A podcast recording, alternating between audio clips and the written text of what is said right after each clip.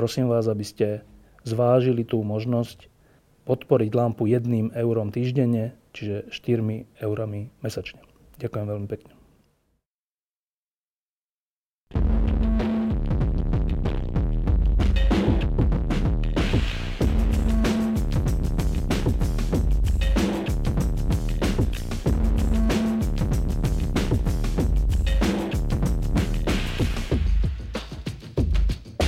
Je koniec roka 2015 a to bol rok, v ktorom som zažil teda neuveriteľné veci, aj smutné, aj niektoré pozitívne.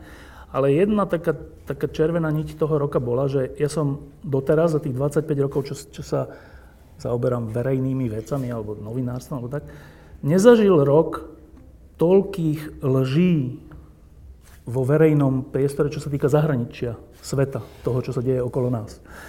A došlo to tak ďaleko, že ja keď si teraz otvorím svoj Facebook, ja som už rezignoval na to, že ja som, najprv som si povedal, že všetky tie blbosti budem proste vymazávať, že tých ľudí, ktorí mi tam posielajú blbosti, budem proste, že unfriend. Ale už som na to rezignoval, lebo to je, že to by som musel, že všetkých vyhodiť a tak to sa mi zase nechce. A to, to bol asi inak aj cieľ niekoho, že aby sme rezignovali na rozlišovanie správneho, nesprávneho, pravdivého, nepravdivého a tak.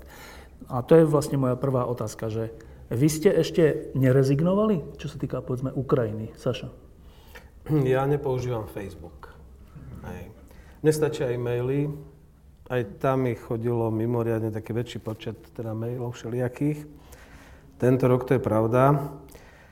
Ale lží je veľa. Viete, akože to je v podstate otázka o každom, že každý z nás si tie informácie, ktoré dostáva, musí pretaviť cez seba, cez to, čo mu rozumie, čo mu nerozumie, treba si to overiť. Je to proste, ja sa necítim byť nejak poškodený tým, že je tu záplava lží. Je to zlé, ale zase neberiem to čisto z osobného hľadiska ako nejakú katastrofu, pretože jednoducho je to hra, ja to tak vnímam. Hra? Je to hra, je to cieľa, vedomá. Ak hovoríme o zahraničnej politike, ak hovoríme o Ukrajine, tak tam nájdeme x príkladov. Dnes som čítal príbeh jednej pani, ruskej herečky, z takého až podradného divadla niekde z provincie, ktorá si zahrala sírsku, teda akože občiansku Sýrie, ktorá volala Putina, poď, zasiahni, pomôž nám. Bola už aj v Lugansku. Proste sú vedľa seba zverejnené akože 5 videoreportáží, ktoré odvysielali aj proste v hlavných správach ruskej televízie. Je to tá istá pani, ktorá to hrá. Hej. Čiže raz je občanka Ukrajiny, raz je Sýrčanka a podobne a podobne. Čiže áno, proste je to cieľený proces. Ja neverím, že tá pani by si to nahrávala z nejakej vlastnej proste pasie, ale jednoducho vymýšľa niekto scenár, aby nám tu, aby nás proste, alebo verejnosť presvedčil, zraniteľnú verejnosť, ktorá nemá dosť informácií o nejakých svojich výkladoch, o svojich pravdách. Takže... Tak no, to e, Tomáš, e, Ty si sa v tých protichodných informáciách a podľa mňa mnohých lžiach nestratil?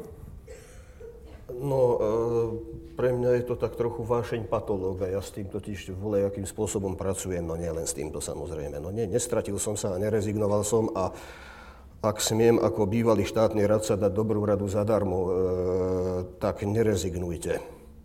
No každopádne to, čo tu vidíme dnes, je Tie, tie lži, o ktorých tu hovoríme, tie propagandistické výstupy, e, tie ideologické aktivizmy, vrátane tých konšpiračných konštrukcií, ktoré sú toho organickou súčasťou, v skutočnosti sú odrazom reálnych problémov v spoločnosti. Lenže oni nere, neadresujú tie reálne problémy, oni skôr predostierajú obraz akéhosi skryto pôsobiaceho nepriateľa, nejakého objektu nenávisti, na ktorý to môžete preniesť preniesť svoju frustráciu za to, že sa nám, dajme tomu, v živote nedarí, alebo že objektívne v spoločnosti, v inštitúciách, kade čo naozaj nefunguje tak, ako by malo. To je výsledkom mnohých vecí, ktoré sa zanedbali za 26 rokov. A keď tu vznikne určitá miera radikálne nedôvery voči inštitúciám, a ona už vzniká, keď sa nám tu stráca verejný priestor ako priestor pre diskusiu, argumentáciu, dojednávania, stáva sa z neho boisko hesiel, boisko všelijakých protichodných lží, tak máme zarobené na pekné problémy. Môže sa stať, že ten demokratický experiment po novembrovi, k dnešnému dňu 26-ročný, môže skončiť. Ak niekto namietne, že je to nepredstaviteľné, odpovedám veľmi jednoducho, predstavovať si to nemusíte, ale budete v tom musieť žiť. A my všetci. Keď hovorím o tých zanedbaných veciach, vidíme tu, keď ideme od rezortu jeden po druhom, vidíme tam stále tie isté nepríjemné príznaky. A čo ma dosť, dosť irituje, je, že niekedy od politikov dostanem otázku, že a čo s tým máme robiť teraz? To je ako pacient, ktorý dojde k lekárovi s tým, že 20 rokov fajčí 40 cigariet denne a k tomu vytrúbi denne zo tri flaše nejakej liehoviny a potom povie, pán doktor, predpíšte mi volačo, ja potrebujem byť ráno fit a idem na konkurs. E, myslím, že si viete predstaviť, ako sa ten lekár asi tvári. Pokiaľ je to lekár a nie šarlatán. Ja e, predpokladám, že som sem nebol zavolaný ako reprezentant šarlatánstva, takže mi, ak iste odpustíte, ak nebudem prezentovať žiadne zaručené, rýchle a ľahké recepty alebo nejaké čarovné prútiky. Ničím takým, prosím, pekne nedisponujem. E, tak Tomáš povedal, zaujímavé sa to zatiaľ, zatiaľ rozvíja, ty si povedal, Saša, že to je hra. E, Tomáš povedal, že táto hra môže skončiť ukončením demokratického experimentu, teda našej slobody. Uh, Jozef, koho je to hra? No, tak samozrejme dochádza tu k systémovému dezinformovaniu verejnosti, respektíve k takému veľmi uh, znejasňovaniu toho, čo je vlastne pravda a čo nie je pravda. Je to samozrejme hra zo strany Ruska voči Strednej Európe, voči týmto krehkým demokraciám, ktoré tu sú, tým neetablovaným demokraciám. Dochádza tu k znejasňovaniu. Ich cieľom nie je ani tak nejakým spôsobom implantovať alebo prezentovať ich vlastnú verziu udalosti. Práve naopak, skôr je to také zneistenie, vytvorenie nejakej si šedej zóny uh, interpretácií rôznych možných toho, čo sa deje. A tým pádom máme množstvo informácií k dispozícii a ľudia sú potom dezorientovaní a to je cieľ. Dezorientovať a tým pádom aj podmínovať akúsi základnú rezistentnosť spoločnosti. Ale ono to nie je nejaký nový fenomén. Toto je niečo, ak sa pozrieme na komunistické režimy v 80. rokoch, veď predsa lož bola systémová. Tu sa predsa klamalo dennodenne v tlači o stave toho, čo sa deje v západných krajinách. Otvorene, naplno. Nemecká demokratická republika sa volala Nemecká demokratická republika, lož v názve systémová lož. To znamená, že toto je niečo, čo je aj teraz ako keby istou verziou toho, ktorá sa dostala na povrch. Veď nie je to predsa prekvapivé, keď Rusko je riadené niekým, kto bol v KGB a celou teda klikov okolo toho. To znamená, že je to systémové. A povedal si takú vec, že cieľom toho je, aby sme boli všetci zneistení, respektíve aby sme nevedeli, čo je pravda a čo je lož. Dobre, ak je toto cieľom, čo je cieľom tohto cieľa? Na čo to robia? No, e, ide v podstate o takú, by som povedal, Ide o transformáciu svetového usporiadania a to tým spôsobom, aby bolo akceptované, že liberálna demokracia nie je tým správnym zriadením. Respektíve môže byť správnym zriadením pre niektoré krajiny, pre niektoré spoločnosti, ale nie pre všetky a nie všetky spoločnosti majú byť vedené k liberálnej demokracii a ide im o akceptáciu akéhosi vývoja, ktorý by umožňoval spoločnosťam nebyť liberálnou demokraciou, byť povedzme tým, čo Putinov režim nazýva suverénnou demokraciou. To znamená, eh, akýmsi vlastným spôsobom vývoja demokracie, ktorá povedzme má nejaké prvky demokratičnosti, ale nie je plnou liberálnou demokraciou, ktorá povedzme nemá plnú ochranu menšín a podobné veci. Čiže to znamená, že aby sme my, Západ, to už skoro sa bojím povedať, že my sme Západ, aby sme my, Západ, e, nekritizovali Rusko za jeho prechmaty a zastrelenie Nemcov a neviem čo, aby sme si povedali, to je váš, váš problém, my máme iné problémy a tak je to v poriadku? Toto je cieľ? Približne to je cieľ, áno, presne tak, aby sme povedali, no tak v tom Rusku je to tak, ako nebudeme ich kritizovať, pretože jednoducho to je spoločnosť, ktorej sa rie- problémy a konflikty riešia takýmto spôsobom, môže k tomu tam dochádzať a majú vlastnú dynamiku, ktorou sa vyvíjajú a riešia si veci svojím spôsobom. Keď toto počúvaš, e, čo cítiš? Um, no? no? Mňa napadlo e, na začiatku to, že som si hneď spomenul presne na obdobie pred 89., kedy ešte aj v škôlke sme sa učili básničky o Leninovi a chodili sme ich domov recitovať s hrozeným rodičom. A čakali sme strašnú pochvalu, lebo sme sa naučili krásnu básničku. Čiže ako keby tá skúsenosť, tú skúsenosť tu máme a z môjho pohľadu je to možno len o niečo ťažšie, ako keby sa z toho celého nezblázniť. Ale vždy podľa mňa to tak aj bolo, že ľudia musia sa snažiť čítať informácie, overovať si informácie, byť pozorný v škole na hodinách dejepisu. Tam je, čo, čo je teraz hrozné, je to, že z môjho pohľadu, ale to je tým, že je, sú sociálne siete také, že každého názor vidíš hneď, ale myslím si, že možno ľudia mali rôzne šialené názory aj predtým. Že to ne, nevzniklo zrazu. Tá manipulácia je hrozná tým, že proste technológie idú, idú dopredu, je viditeľnejšia, ale podľa mňa sa s tým dá celkom ešte slušne narábať, keď sa ti chce. Um, existuje taký výborný čo, spisovateľ? Timothy Snyder je spisovateľ, by sme mohli povedať? Alebo čo to je? Historik? Historik, ktorý píše knihy. Uh, tento rok napísal výbornú knihu, aj minulý rok napísal výbornú knihu, každý rok píše výbornú knihu. A on teda sa zaoberá týmto našim územím, strednou Európou a východnou Európou.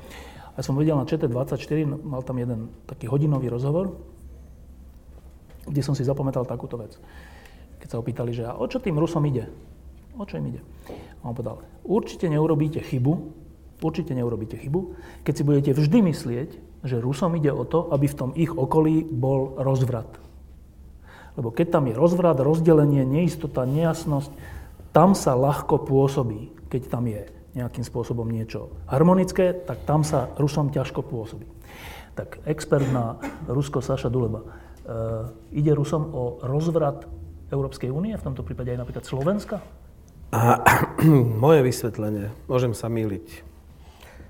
A celé toto tu, to nebolo vždy. Nebolo to súčasťou zahraničnej politiky Ruska. To, že sa vnútri v Rusku, už keď vlastne Putin prišiel k moci v roku 1999, robila nejaká informačná politika na podporu tých zmien, cen, to, to, je, to bola ruská záležitosť. Medzinárodnou záležitosťou sa to stalo podľa mňa až zhruba v tom, na tom prelome roku 2005-2006, keď, a súčasťou zahraničnej politiky Ruska, až vtedy to svojím spôsobom začali pracovať na tom, aby využívali propagandu ako nástroj svojej zahraničnej politiky. Išlo o čo? Išlo o to, že Putin mal svoju predstavu Európy. A oni majú európsku politiku. Súčasťou ruskej identity je ich predstava o ich mieste v Európe. Lenže celý ten taký kľúčový projekt, ktorý nevyšiel naj, najsám po dvojičkách, hej, tam bolo to obdobie zblíženia s Bushom, vlastne, keď ňom vyhlasoval, že to je demokrat a super a neviem čo, všetko mali 11 samitov. 11 samitov a to všetko boli pozitívne, viac menej ako veci. Vtedy bola predstava, že my sa dohodneme s Američanmi a my budeme dvaja policajti a keď bude nejaký problém vo svete, my, vy nás budete rešpektovať a spolu my budeme rozhodovať o veciach. Američania toto neakceptovali. Vtedy po Iraku 2003 sa sformovala druhá koalícia. Schroeder, Chirac, Putin. Hej? A vtedy sme mali víziu spoločnej Európy, spoločných európskych priestorov, štyroch. Bola predstava, do 15 rokov budeme mať vlastne jednotnú Európu z hľadiska fungovania jednotného trhu. 150 pracovných skupín. EU nikdy vo svojich dejinách nemala ešte tak inštitucionalizované vzťahy ako s Ruskom v rokoch 2003 až 2005. 150 pracovných skupín to je vlastne kopia štruktúry pracovných skupín, ktoré robia legislatívu v rámci rady na tej expertnej úrovni. Rusi strašne veľa z toho zobrali.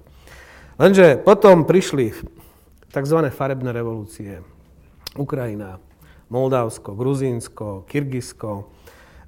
Plus Putin nevedel pochopiť, prečo Šreder a Šerak nie sú schopní vybaviť ako tá jeho predstava je westfalská. Teraz budem hovoriť, kolegovia, politológovia vedia, ale vlastne máme taký westfalský systém medzinárodných vzťahov a v podstate ide o to, že od 30-ročnej vojny v podstate vždy, keď bola nejaká kríza v Európe, tak sa zišiel mierový kongres veľmocí, ktoré rozhodli o tom, že ako sa rozdajú karty, čo kde bude, ako si rozdelia územia a podobne. Čiže to je 5-6 krajín, ktoré Rusi vnímajú ako partnerov. Keď sa povie Európa, tak Rus vidí Francúza, Nemca. Hej.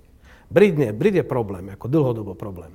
Ale Francúz a Nemec to je niečo, čo Rus má predstavu, že sa s ním dohodne, a že jednoducho my budeme rozhodovať o tom, čo sa v Európe bude diať. Hej. To je predstava, ktorá je úplne v rozpore, povedzme, s našim záujmom. A malé krajiny to potom môžeme zavrieť.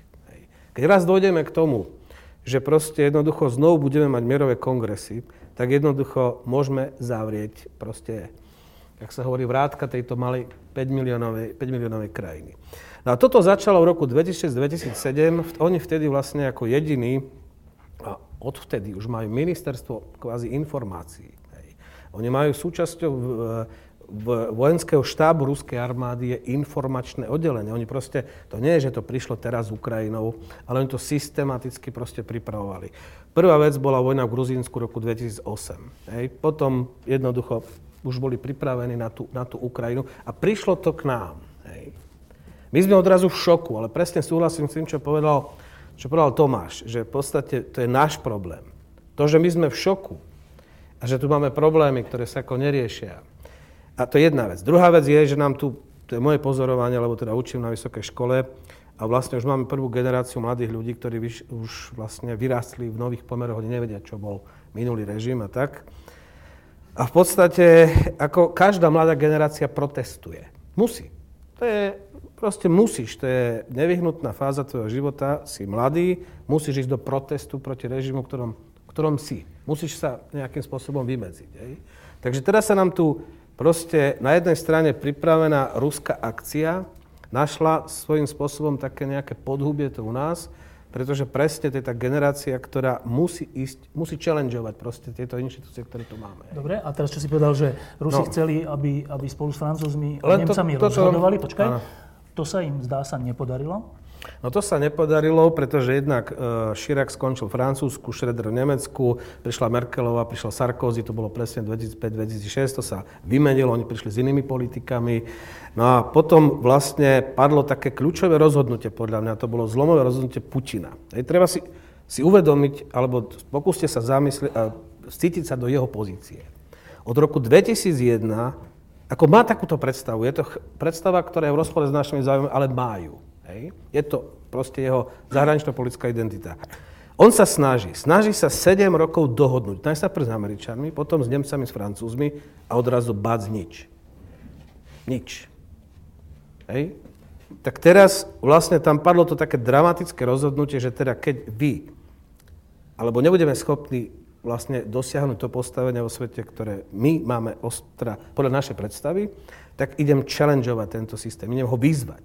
Idem rozleptať inštitúcie. Ono, z okolností systematická podpora nacionalistických, kráde nacionalistických strán Európskej únii presne v tomto období, 7, 8, 9, treba sa ešte pozrieť na históriu vlastne, neviem, Jobiku napríklad, hej, a iných. Tam proste veľa vecí jednoducho a, spadá do toho zlomového bodu, keď oni sa rozhodli vlastne ako, že teda áno, chceme rozvrátiť Európsku úniu, áno, chceme rozvrátiť NATO, pretože dokiaľ budú fungovať tieto inštitúcie, tak sa nám nepodarí vlastne dosiahnuť našu predstavu o našom postavení ako medzinárodnom systéme a hlavne v Európe. Hej. Takže v tomto zmysle, keď si sa spýtal, že či cieľom toho je deštruovať EÚ a NATO, tak áno, určite. Dobre, zaujímavé. Tak to znamená, že e, Jozef, je to, Jozef Tomáš teraz ako ľudí, ktorí sa tým profesne zaoberáte. Je to naozaj tak, že Rusi chceli rozhodovať aj o nás, o malých krajinách? A keď sa im to nepodarilo, tak teraz sú nahnevaní a chcú deštrukciu? Tak toto vnímate aj vy? Určite im nejde o to, aby NATO a Európska únia boli spoločenstvami, ktoré poskytujú nejakú víziu liberálno-demokratickej budúcnosti krajinám, ktoré sú v tom, čo oni považujú za svoju zónu záujmov ktoré sú v ich bývalom sused, teda v ich súčasnom susedstve. Um, ale ja by som to trošičku diferencoval, ako nepovedal by som, že Rusi a Rusko. Uh, ja by som hovoril skôr o putinovskom režime. Uh, Putin a putinovský režim, pretože tam myslím si, že Rusko, ruská spoločnosť, občianská spoločnosť v Rusku rovnako ťažko nesie to, čo sa deje v tej spoločnosti a to, čo ten režim, ktorý tam je. Rovnako sú tam proste novinári, aktivisti, prenasledovaní a tak ďalej. To znamená, že ja by som trošičku diferencoval a okrem iného teda aj historicky, ak sa pozrieme, to Rusko dokázalo hrať konštruktívnu úlohu v európskej politike. Veď sa pozrieme na celé 19. storočie, keď aktívne spolu garantovali dajme tomu, boli súčasťou nejakých konzervatívnych koalícií a tak ďalej, ale napriek tomu boli aktívnymi hráčmi. Oni, tí Rusi, sú v takej zvláštnej pozícii historicky. Ten eh, Peter Veľký im urobil takú medvediu službu, pretože ich nastavil do takého zvláštneho, eh, do takej zvláštnej orientácie na Európu. A tým pádom tam došlo k takej schizme a dochádza k určitej schizme medzi tými, čo sú proeurópsky, tzv. tí západníci, a potom takí tí, čo sú tí slavianofili a tzv. tí veľkoruskí a tak ďalej. A to tam pretrváva, táto, táto nejaká, nejaká taká nejaké, nejaké také napätie v nich a tým pádom oni kvázi vždy majú pocit, že patria do tej Európy, že by mali patriť, ale oni tú Európu vždy len dobiehajú. A to je ich hlavný problém. Tomáš, ty súhlasíš s tou tezou? S niečím z toho áno, len rád by som doplnil pár vecí. Ten, ten ruský otáznik nám tu nevyvstal z ničoho nič. Tu, sa, tu v skutočnosti pribúdajú ďalšie faktory, ktoré nás destabilizujú. Nezabúdajme na krízu, ktorá vypukla v 2008 ako finančná kríza a stala sa nás v podstate vleklá globálna hospodárska kríza, vleklý globálny úpadok. To je ďalší faktor, ktorý pôsobí ako katalizátor jednak destabilizuje inštitúcie všade, ale samozrejme viac tam, kde sú slabšie. E, a tam sa samozrejme opäť vytvára pôsobisko pre, pre, pre extrémne ideológie, extrémne ideologické hnutia. E, poďalšie, je tu nový náraz novej vlny a nového typu islamského radikalizmu na Blízkom a na Strednom východe. Je tu samozrejme vojna v Sýrii, tá arabská jar nevyšla, ale viedla k des- jej dedičstvo je nechcené destabilizácia. Máme tu samozrejme krízové javy spojené s vlnou utečencov, čiže nám tu vzniká akýsi efekt snehovej gule. Tu sa navzájom problémy na seba nabalujú, čím viac sa nabalujú, tým väčšiu kinetickú energiu to má a čím väčšiu kinetickú energiu to má, tým viac sa to nabaluje a je, dostávame sa proste do zostupnej špirály. No a navyše nezabúdajme, že my sme ako stredná Európa, uh, áno, my historicky patríme od stredoveku k latinskému západu, ale sme taký ten východný okraj trochu, kde určité deje niekedy prichádzali neskôr, došplouchávali by možno povedal Vaculík, niektoré, niektoré odozneli neskôr.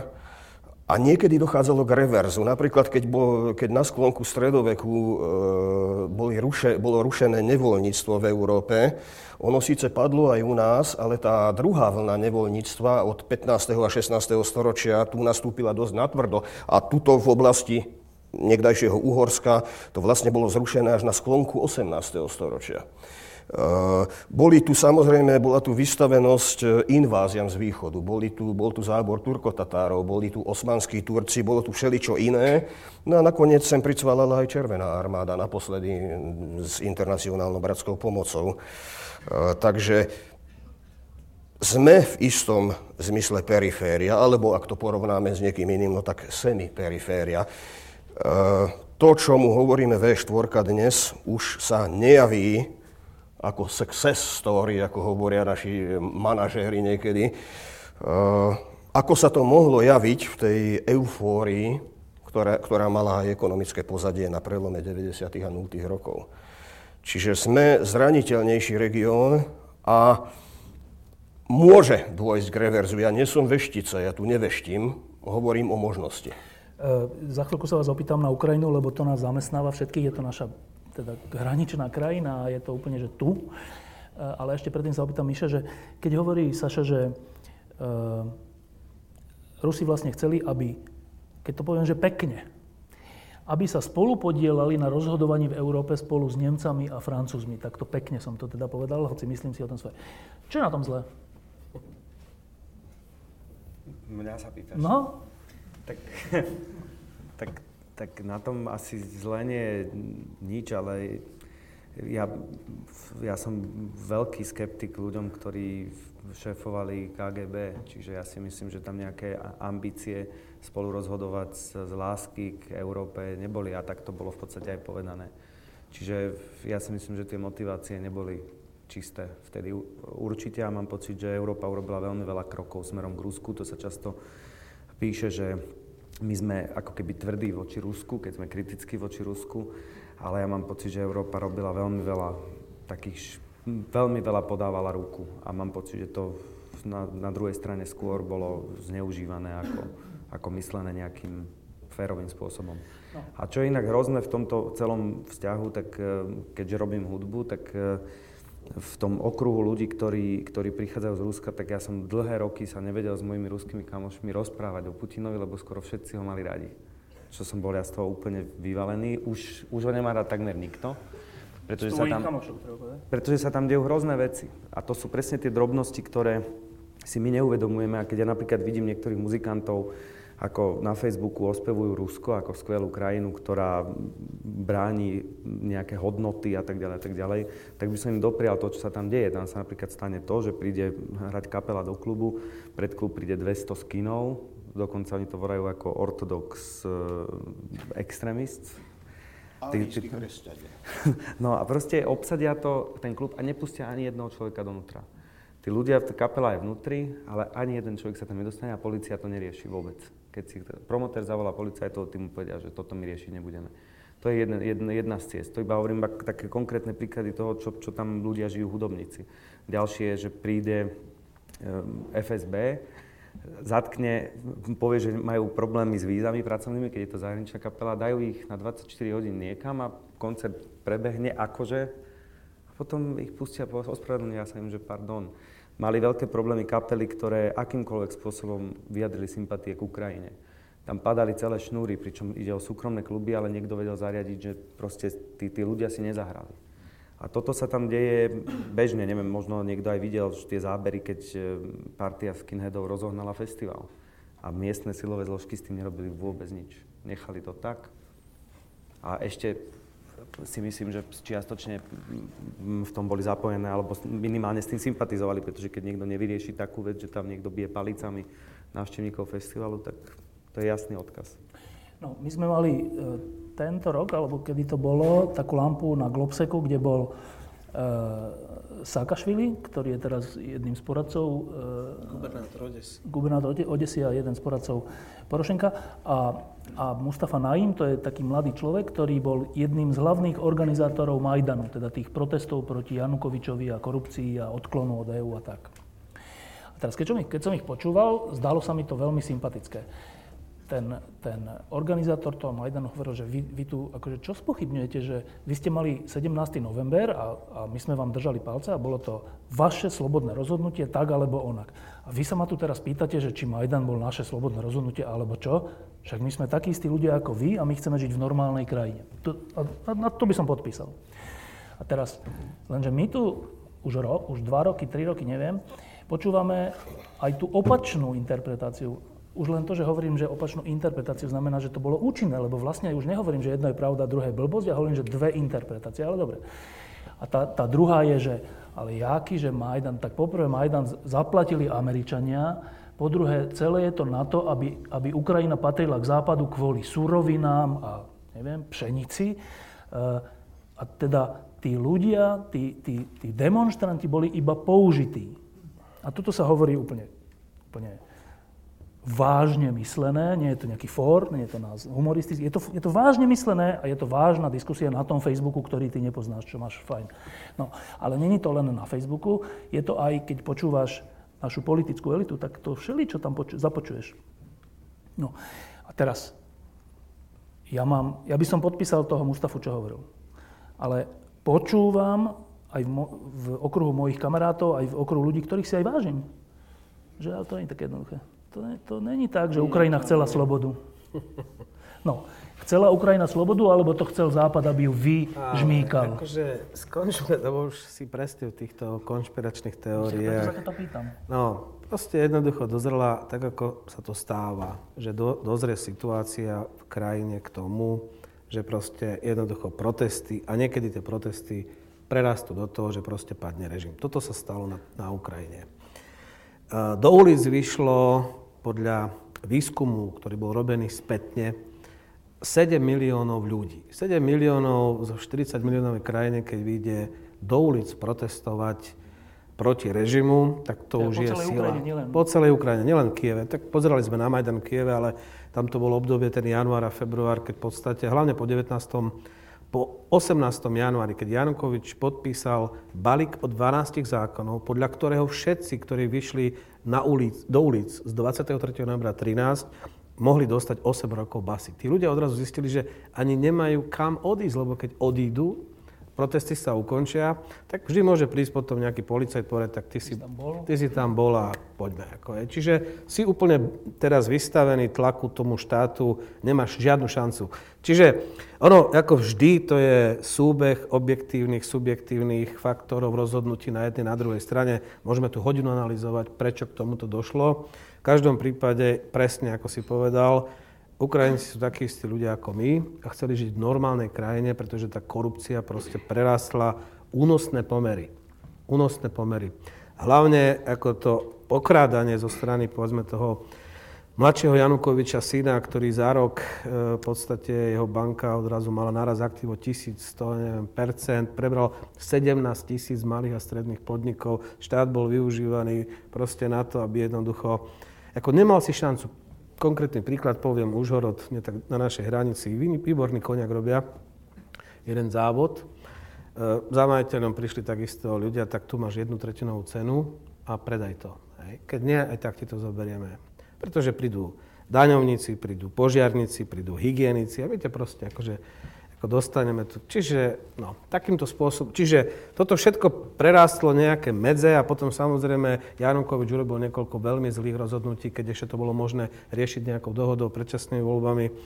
Po 18. E, januára podpísal vlastne tým, že schválil, podpísal tie zákony, toto sa stal bod, keď sa už nedalo vrátiť. Hej. A potom už bolo jasné, že to pôjde len do ďalšej konfrontácie. No a 19. januára boli prví mŕtvi na barikáde na Hruševského a to vyvolalo proste protesty po celej Ukrajine. Hej, s výnimkou Donecka Krymu, kde neboli žiadne, alebo teda bolo tam pár desať ľudí, ale po celej Ukrajine do ulic vyšli proste akože ľudia. Čiže ako nech mi niekto to nehovorí, že, toto, že zaplatiť akože 7 miliónov ľudí a celé to bolo akože...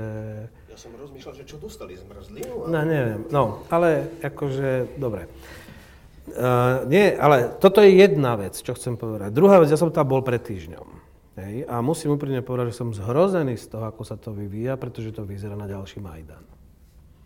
A proste to, čo je katastrofa, je to, že vlastne tá občia, tí ľudia z Majdanu, ktorí skutočne, hlavne mladí ľudia, sa nedostali do politiky. Ukazuje sa, že vlastne tam ten Majdan neprerastol do politiky. Tá revolúcia vlastne nie je dokončená, pretože ukázalo sa, že, šta, že tie stranické štruktúry, ako znovu hovoríme o strane Achmetova, znovu hovoríme o strane Ľovočkina, hovoríme zase o strane ako Kolomojského, a to sú také tie práve mena tých strán. Hej. Porošenko slúbil, že a, sa zbaví celého majetku, keď kandidoval za prezidenta, prehla, urobil verejný sľub, že keď ma zvolíte za prezidenta, predám celý svoj majetok, lebo tiež je bohatý človek, neurobil to. Nielen, že to neurobil, ale sú vlastne aj správy o tom z najnovšieho obdobia, že vlastne tí politici znovu využívajú staré schémy a preberajú majetok, ako ekonomický majetok do vlastníctva. Hej. Čiže ja mám veľké obavy z toho, ako sa tá situácia bude vyvíjať ďalej, pretože ekonomická situácia je katastrofálna, ten prepad HDP je v dvojciferných číslach, inflácia 40, niekde až 70 e, Otvoril sa trh, vyrastli ceny, povedzme, poviem konkrétny príklad, e, na dodávky tepla, elektriny pre domácnosti, ale zároveň nemajú merače. Hej, nemajú merače, takže vlastne nevedia zmerať. Tí dodávateľia tepla môžu tu spis vlastne dať, zaplatiť tým spotrebiteľom. No a jednoducho e, blokujú schválenie legislatívy v parlamente, ktorá by toto mohla vyriešiť. A tiež len kvôli tomu, že proste sú silné tie teplárenské spoločnosti, ktoré si už tí politici preberajú. Čiže situácia je veľmi zlá. Tá revolúcia sa obávam, že jednoducho ako nedo, nie je skončená, pretože uh, je tu rozpor medzi silnou občianskou spoločnosťou, ktorá vzýšla z tých protestov, a tá je skutočne veľmi silná, a zároveň sa nedostala do politiky. Jediná strana, ktorá dala priestor ľuďom z Majdanu, u väčšej miere to bola strana Svojpomoc, toho ľudského primátora, ale vlastne tá sa už rozpadla. Ako v tej uh, frakcia tej strany sa už v parlamente ako rozpadla. Kličko znovu obnovuje stranu, už blok Petra Pološenka, už sú tam tri ako frakcie. Strany, ktoré neboli zvolené v parlamente, ako Ukrop Kolomojské, už sú, už majú svoje pomaly akože poslanecké skupiny a tento týždeň sa rozhoduje o tom, že či padne alebo nepadne Jaceňuková vláda. Pretože jednoducho idú schváľovať rozpočet a novú daňovú reformu, za ktorú je podpísaný teda aj pán Mikloš, náš bývalý minister financií. No a teraz vlastne ako je toľko otvorených otázok, ale systémová vec je, čo je vlastne môj poznatok rok 2015, december, po tom období, čo uplynulo, nemá to zatiaľ pozitívne vyústenie z hľadiska politickej stability. Dobre, ale to, dobre, toto je inak veľmi zaujímavé o tom, ako sa Ukrajina vyvíja vnútorne, ale to je ich zodpovednosť, ich šťastie alebo nešťastie, ich schopnosti alebo neschopnosti a my môžeme držať palce a môžeme im nejak pomôcť, ale to je ich zodpovednosť. Američne zaplatia. Ale, ale no, to neviem. Ale že, čo, čo je naša zodpovednosť, je, že nejak sa v tom orientovať, že tak počkajte, tak Ukrajina niečo začala robiť, Majdán a zmenila vládu, ja ten, ten, jak sa volal, ten Janukovič musel odísť a tak. Potom sme videli tu jeho krásnu loď, ktorú mal na záhrade a všetko. A ale my tu riešime inú otázku, že my tu riešime, že dobre, to všetko bol záujem Západu a preto je správne, že Rusko, že Rusko sa bráni. Sa bráni k tomu, aby EÚ a NATO sa dostalo k, jej, k jeho hraniciam. Však to bol vlastne argument, že v žiadnom prípade, v žiadnom prípade Ukrajina si robí čo, čo chce, ale toto nemôže robiť. No a teraz usmievame sa, ale zase sa opýtam, teraz som advokát Putina, čiže diabla, že um, Nemá Rusko právo zaujímať sa o to, či na ich hraniciach bude NATO? Tak zaujímať sa možno môžu, ale nemá právo zasahovať do toho, či suverénna krajina, ktorá je ich susedná krajina, a to je Ukrajina v tomto prípade, či sa rozhodne stať sa členom NATO. A predsa NATO bolo na hraniciach Sovietskeho zväzu od začiatku studenej vojny. Norsko má hranicu s Ruskom, a Turecko má hranice s bývalým Sovietským zväzom. A to nie je nič nové. Pobaltské krajiny to majú takisto. Európska únia je na hraniciach Ruska. A tam nie je nič, by som povedal, nezvyčajné. A každá krajina má suverénne právo sa rozhodnúť, a každá spoločnosť má suverénne právo sa rozhodnúť, kam chce patriť. To je predsa aj naša antigeopolitická tradícia v našej zahraničnej politike. To je taká tá masarykovská tradícia, ktorá hovorí o tom, že geopolitické určenie nie je žiadny predeterminant, nie je nič determinované. Geopolitika je niečo, čo tu je. Máme tu hory, máme tu rieky, máme tu moria, to je síce v poriadku, ale to vnútorné nastavenie tej spoločnosti môže byť také, ako sa tá spoločnosť rozhodne bez ohľadu na to, kde sa tá spoločnosť nachádza. To je veľmi silná tradícia v slovenskej zahraničnej politike a myslím si, že je našou zodpovednosťou nejakým spôsobom tú tradíciu aj rozvíjať. Práve aj v súvislosti s touto situáciou. Toto je práve testovacia situácia. No a ďalšia silná tradícia v našej zahraničnej politike je rešpekt medzinárodnému právu. No a to je samozrejme niečo, čo Rusko flagrantne porušilo v prípade Krymu. Jednoducho zabralo súčasť susednej krajiny, ktorá je suverénnou krajinou, narúša absolútne základné princípy medzinárodného usporiadania. Dva kľúčové princípy našej zahraničnej politiky, antigeopolitika a rešpekt medzinárodnému právu, to boli zásadne porušené a tým pádom, z nášho pohľadu, Slovenska ako súčasti Západu, Slovenska ako liberálno-demokratické krajiny, musíme byť k tomu kritickí. Každá krajina má samozrejme v zdrojoch svojho politického správania aj nejaký ten reál politický motív. Každá krajina sa zaujíma o relatívnu silu susedov, o to, do aké aliancie sa uzatvárajú alebo neuzatvárajú, aká, aká je ich ekonomická sila, kde, ako to, čo z toho vyplýva pre polohu tejto krajiny. Ale tento reál politický akcent sa neprejavuje E, rovnako v krajine, ktorá má stabilnú a slobodnú konštitúciu a v krajine, ktorá je zvyškom rozpadajúceho sa impéria, bývalého sovietskeho zväzu, ktorá je traumatizovaná, ktorej časť obyvateľstva stále má pocit poníženia z toho, čo sa stalo, v krajine, kde nie je stabilná slobodná konštitúcia, v krajine, kde navyše, ktoré, Odporúčam ako študijný materiál dlhý telegram Georgia Kennana, vtedy ešte do 47. Charge d'Affaires v Moskve. Stále sú tam isté nadčasové postrehy. No a tu sa to, čo môže byť za istých okolností normálna reál politika, stane politikou paranoidnou. A pokiaľ ide o osobnosť Putina, trošku preskočím, No u mnohých, e, keď sa pýtame na zdroje správania niektorých ľudí, dnes je dobre pýtať sa, kde boli a čo robili v 89. Nuž Putin, Vladimír Vladimirovič, bol dôstojníkom, agentom KGB na rezidencii v Drážďanoch. Tam zažil pád Berlínskeho múru, tam zažil pád komunizmu, tam začial, zažil dezintegráciu Varšavského bloku, tam zažil začiatok procesu, ktorý vyvrcholil dezintegráciou Sovietskeho zväzu. Toto je jeho normatívna skúsenosť. Toto je zdroj, jeden z hlavných faktorov, jeden z hlavných zdrojov jeho správania dnes a dovolím si to povedať na rovinu, nie pochyb o tom, že tento muž sníva o revanži.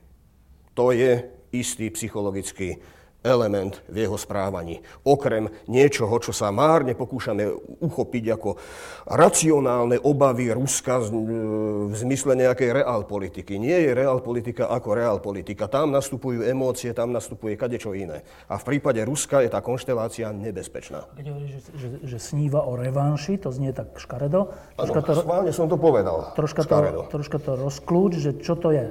O čom to sníva? O čom sníva? Vladimír Putin e, chce obnoviť Veľké Rusko. Chce, chce prekonať onen nie vietnamský, ale ruský syndróm.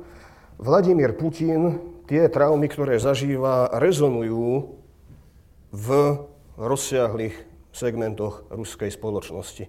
Čiže Vladimír Putin ktorý má traumatické zážitky, dokáže tie traumatické zážitky jatriť v ruskej spoločnosti, ktorá navyše e, si zo sebou vlečie aj problémy nezvládnutých reforiem v Jelcinovej ére, traumy zo, e, z ukončenia studenej vojny, zo straty štatútu superveľmoci. Fakt, však vtedy sa pre pred nami aj Amerika triasla.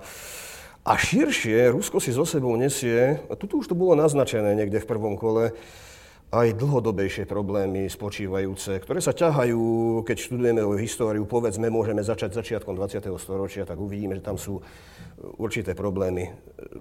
Všetky tie, všetky tie symptómy, ktoré sa prejavujú pri dobiehajúcej, neskoro nastupujúcej modernizácii, ktoré vyprodukovali konec koncov spolu samozrejme s faktorom Prvej svetovej vojny aj revolúciu v Rusku a pád cárskeho režimu, okrem iného. Hovoril si o tom, že E, Putin má nejaké traumy, to je ináč zaujímavé. Ja som si myslel, že traumy má človek z úplne iných vecí, než z rozpadu Sovietskeho zväzu. Ja som si no, myslel, že traumy má človek z toho, keď ho niekto v detstve nemá rád. To je veľká trauma. Alebo keď, no proste také, keď, keď sa cítiš menej cenný, lebo niečo. Ale že traumu z toho, že sa rozpadol Sovietský zväz, tak dobre. táto trauma je, má, má rovnakú povahu ako tie detské traumy? Alebo čo ty myslíš, že má traumu? Že sa budí zo sna, že sovietský zväz, alebo čo, čo ty myslíš? Uh, je to, je to, áno, je to akýsi zažratý, ale však škoda, že, sa, že tu nesedí psychológ, je to akýsi zažratý, utkvelý pocit, to áno. No, dovolím si príklad, ja viem, že je to príklad krkolomný a niekto mi to možno otrepe o hlavu, ale Hitler mal svoju traumu z konca Prvej svetovej vojny. Ja netvrdím, že je to to isté. Nepovedal som, že, Hitler, že Putin je Hitler, ale sú tu podobnosti.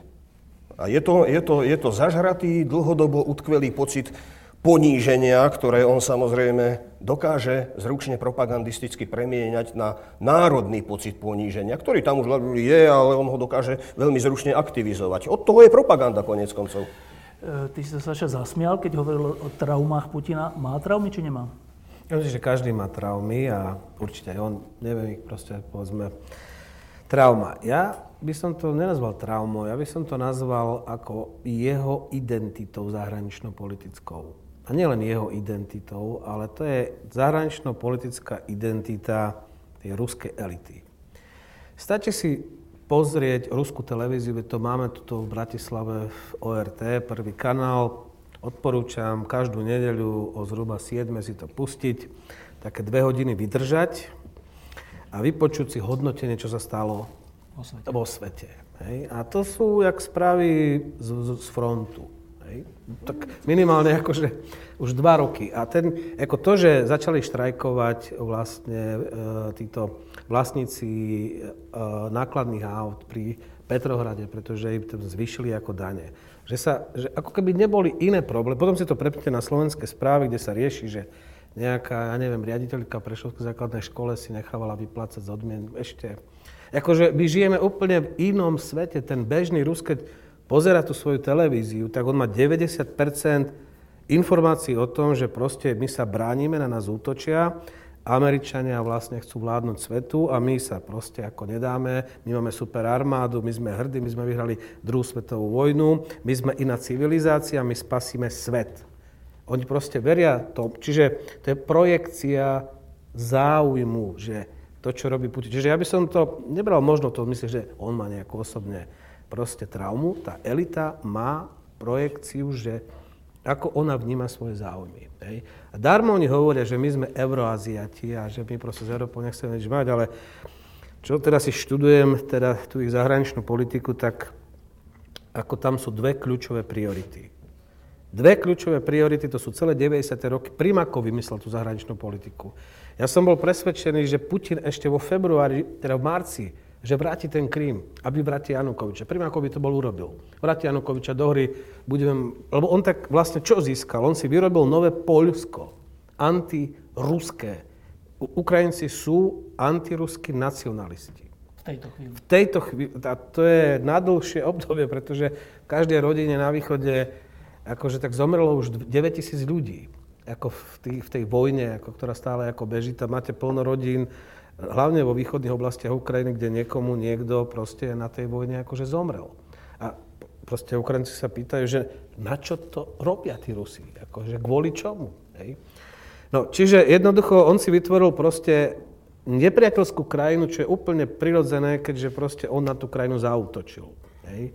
On stratil tie karty a možnosti tej hry, keď, lebo oni veria, že teda je to taká oficiálna ideológia, že je ruský svet. Tam, kde sa hovorí po rusky, Rusko. Hej. No a skutočne v 8 regiónoch Ukrajiny sa hovorí akože po rusky. Ale ako zacitujem Džemileva, Džemilev to je líder krymských Tatárov, ktorý má, ktorý má a, zákaz vstupu na Krym. Povedal geniálnu vetu, ktorá veľmi vystihuje to, čo sa udialo na Ukrajine v 14. a 15. ako roku. Dúfam, že to správne ako zreprodukujem. Povedal, že iba na Ukrajine je možné to, že banderovci ochraňujú synagógy. Banderovci to sú tí podľa ruskej teda propagandy tí fašisti, hej, že ochraňujú synagógy. Iba na Ukrajine je možné to, že Židia organizujú bojové stotiny hej, a že Rusi sa stali ukrajinskými nacionalistami. Ako to sú tak paradoxné, paradoxné veci, ktoré sa udiali vlastne na samotnej tej Ukrajine za tie posledné dva roky, že sa tam úplne zmenili nejaké také východiskové body identít. Lebo toto je podľa mňa dôležité. Čo si myslíme, že je správne a čo robíme, že je správne. A tuto je nebezpečná lož. Lebo keď proste vy si začnete presvedčať sám seba, že idete robiť že toto je to správne, však my sme veľká krajina, hrdá nás musia rešpektovať, my sa s Nemeckom, Francúzskom dohodneme a vtedy budeme akože spokojní a čo také krajiny, túto maličké, ako tak budú počúvať alebo Nemcov, alebo nás, alebo budú sa chodiť s prosíkom. Proste to je tento ich pohľad, to je tá ich identita. Hej? A to je proste zlé na tom, to je tá katastrofa. Nie, že Putin má osobne nejaké, nejaké traumy. Určite každý máme nejaké traumy, aj on ich má, ale skôr problém je toto Mišo, e, predpokladám, že na pohode alebo aj mimo toho poznáš nejakých ukrajinských hudobníkov? Jasne. E, keď sa s nimi o tomto rozprávaš, o tomto, čo teraz Saša hovorí, čo ti oni hovoria? Toto isté. Plus minus toto isté. Že napríklad tam ten vzťah k tej krajine sa výrazne zmenil v tom takom posilnení ich vlastnej identity to, to, to som počul často. Tak ne, nemám toľko kamarátov Ukrajincov, ale s tými, ktorými som sa bavil, toto presne hovorili. Um, no, teraz ešte jeden mýtus a potom už máte otázky. Ten druhý mýtus. Druhá vec, ktorej čelíme posledné roky a je taká znejasnená, rozmazaná. Uh, Tomáš to už naznačil, že arabská jara, ale všeobecne, že uh, tie vojny, um, terorizmus, vzájomné zabíjanie e, na Blízkom a všelijakom východe. Téza. Za všetko môžu Američania. Oni to vyvolali tým, že išli do Iraku, tým pádom spustili aj Sýriu, Líbiu, neviem čo všetko možné. Tým pádom sú zodpovední aj za utečencov, ktorí sem prichádzajú. A všetko to robia na schvál. Všetko to robia na schvál, aby oslabili Európu a oni zostali tým svetovým policajtom, hegemonom, kráľom. Tak, skúsme toto rozpliesť. Jozef, No ja tak ja e, celkom rozumiem tomu, e, tomuto typu ako interpretácie, e, ktorý tu možno je, ako, ale je prítomný je fakt, že ten antiamerikanizmus silnie a za čokoľvek, čo sa deje pomaly, keď už bude pršať a bude veľká búrka, tak budú za to zodpovední Američania, lebo však samozrejme, kto iný, veď oni predsa. takže, to znamená, že ono to je tak, tak trošku úsmevné a ono je to také nejaké hľadanie nejakého, nejakého takého jednoduchého vysvetlenia pre všetko, čo sa deje na svete. A fakt je ten, že Američania nesú obrovskú zodpovednosť za, um, za stabilitu na svete. A to, že, to, že teraz, ak si niekto objedná knihu z Amazonu a že mu v pohode príde tá kniha do poštovej schránky z Ameriky za ten týždeň alebo dva, No tak to nie je, to nie je nejaká, nejaká automatické, že to nejak akože, tam, tam ide o to, že um, americké námorníctvo, respektíve americké letectvo zabezpečuje, že tie námorné cesty a tie letecké trasy sú bezpečné a či už proti pirátom alebo proti komukoľvek inému. To stojí amerických daňových poplatníkov enormné peniaze. Američania sú v 60 krajinách sveta rozmiestnení vojensky, majú na všetkých moriach svoje, svoje, svoje námorné sily a tak ďalej. Zohrávajú rolu Británie v 19. storočí, ktorá bola určitým garantom svetových morí a tak ďalej. Ale kto za to platí? No predsa americkí daňoví poplatníci. Platíme za to my? Nie. Kto z nás zabezpečuje ten typ základnej, by som povedal, základného chodu svetového usporiadania, svetového trhu a tak ďalej? No predsa Američania. To znamená, že my, my, myslím si, že my, Európania, sme v takej výbornej situácii takého toho, že si môžeme sedieť a debatovať a rozmýšľať nad vecami a, a užívať si tie naše vinohrady a teraz trošičku obrazne hovorím. Ale tá zodpovednosť naša, európska, teraz čo sa týka európskych krajín, a tu hovorím aj o veľkých krajinách ako Nemecko alebo Británia, za to, čo sa reálne deje, za tie situácie a za, povedzme, nejakým spôsobom ustabilňovanie krajín ako Afganistan alebo Irak, no tak to nerobíme my. Uh, pretože tými našimi schopnosťami, ktoré naše armády majú, jednoducho nie sme tam, kde máme byť. 28 krajín Európskej únie má obranný rozpočet momentálne 200 miliard EÚ. Američania majú ročný obranný rozpočet aj na všetky tieto operácie 600 miliard EÚ. Uh, to znamená, pardon, uh, 600 miliard eur. Je to je to enormný, enormná zodpovednosť a enormná ťaž na, na tých Američanoch. No a samozrejme tieto ako jednoduché vysvetlenia, že však oni za to môžu, no tak to je, to je veľmi podivné. A okrem toho v slovenskom prípade je to ešte podivnejšie, pretože ak si zoberieme konzistentne históriu Slovensku a zoberieme si všetky ostatné veľmoci, ktoré tu naokolo máme, či už sú to Nemci, alebo sú to Rusi, alebo sú to Francúzi, alebo sú to Briti, no tak každý z nich v nejakom historickom období nás nejako zradil, alebo dokonca okupoval. Jediný, kto to neurobil historicky, sú Američania. To si povedzme, to je realita. Ale aby sme neušli od tej otázky, že... Ale, ale čo sme im vyhlásili svojho času vojnu, tak odvtedy máme nedostatok pltníkov. No, ale teraz vážne, že aby sme neušli od tej otázky, Američania povedali, že v Iraku sú zbranie hromadného ničenia. Nepovedali, že jadrové zbranie, ale asi chemické, ktoré už predtým Husajn použil proti vlastnému obyvateľstvu. A po udalostiach 11. septembra 2001 považovali za dôležité nejakým spôsobom byť aktívni a teda išli do Iraku zvrhnúť Husajna. Je fakt, že sa to síce podarilo, ale Irak nie je stabilný, Afganistan nie je stabilný a je fakt, že výsledkom čiastočne asi aj toho boli arabské jary, ktoré sa tiež nepodarili, ako hovorí Tomáš predbežne. Je za to Amerika zodpovedná alebo nie? Tomáš. E, e, po A, e, metodologická poznámka.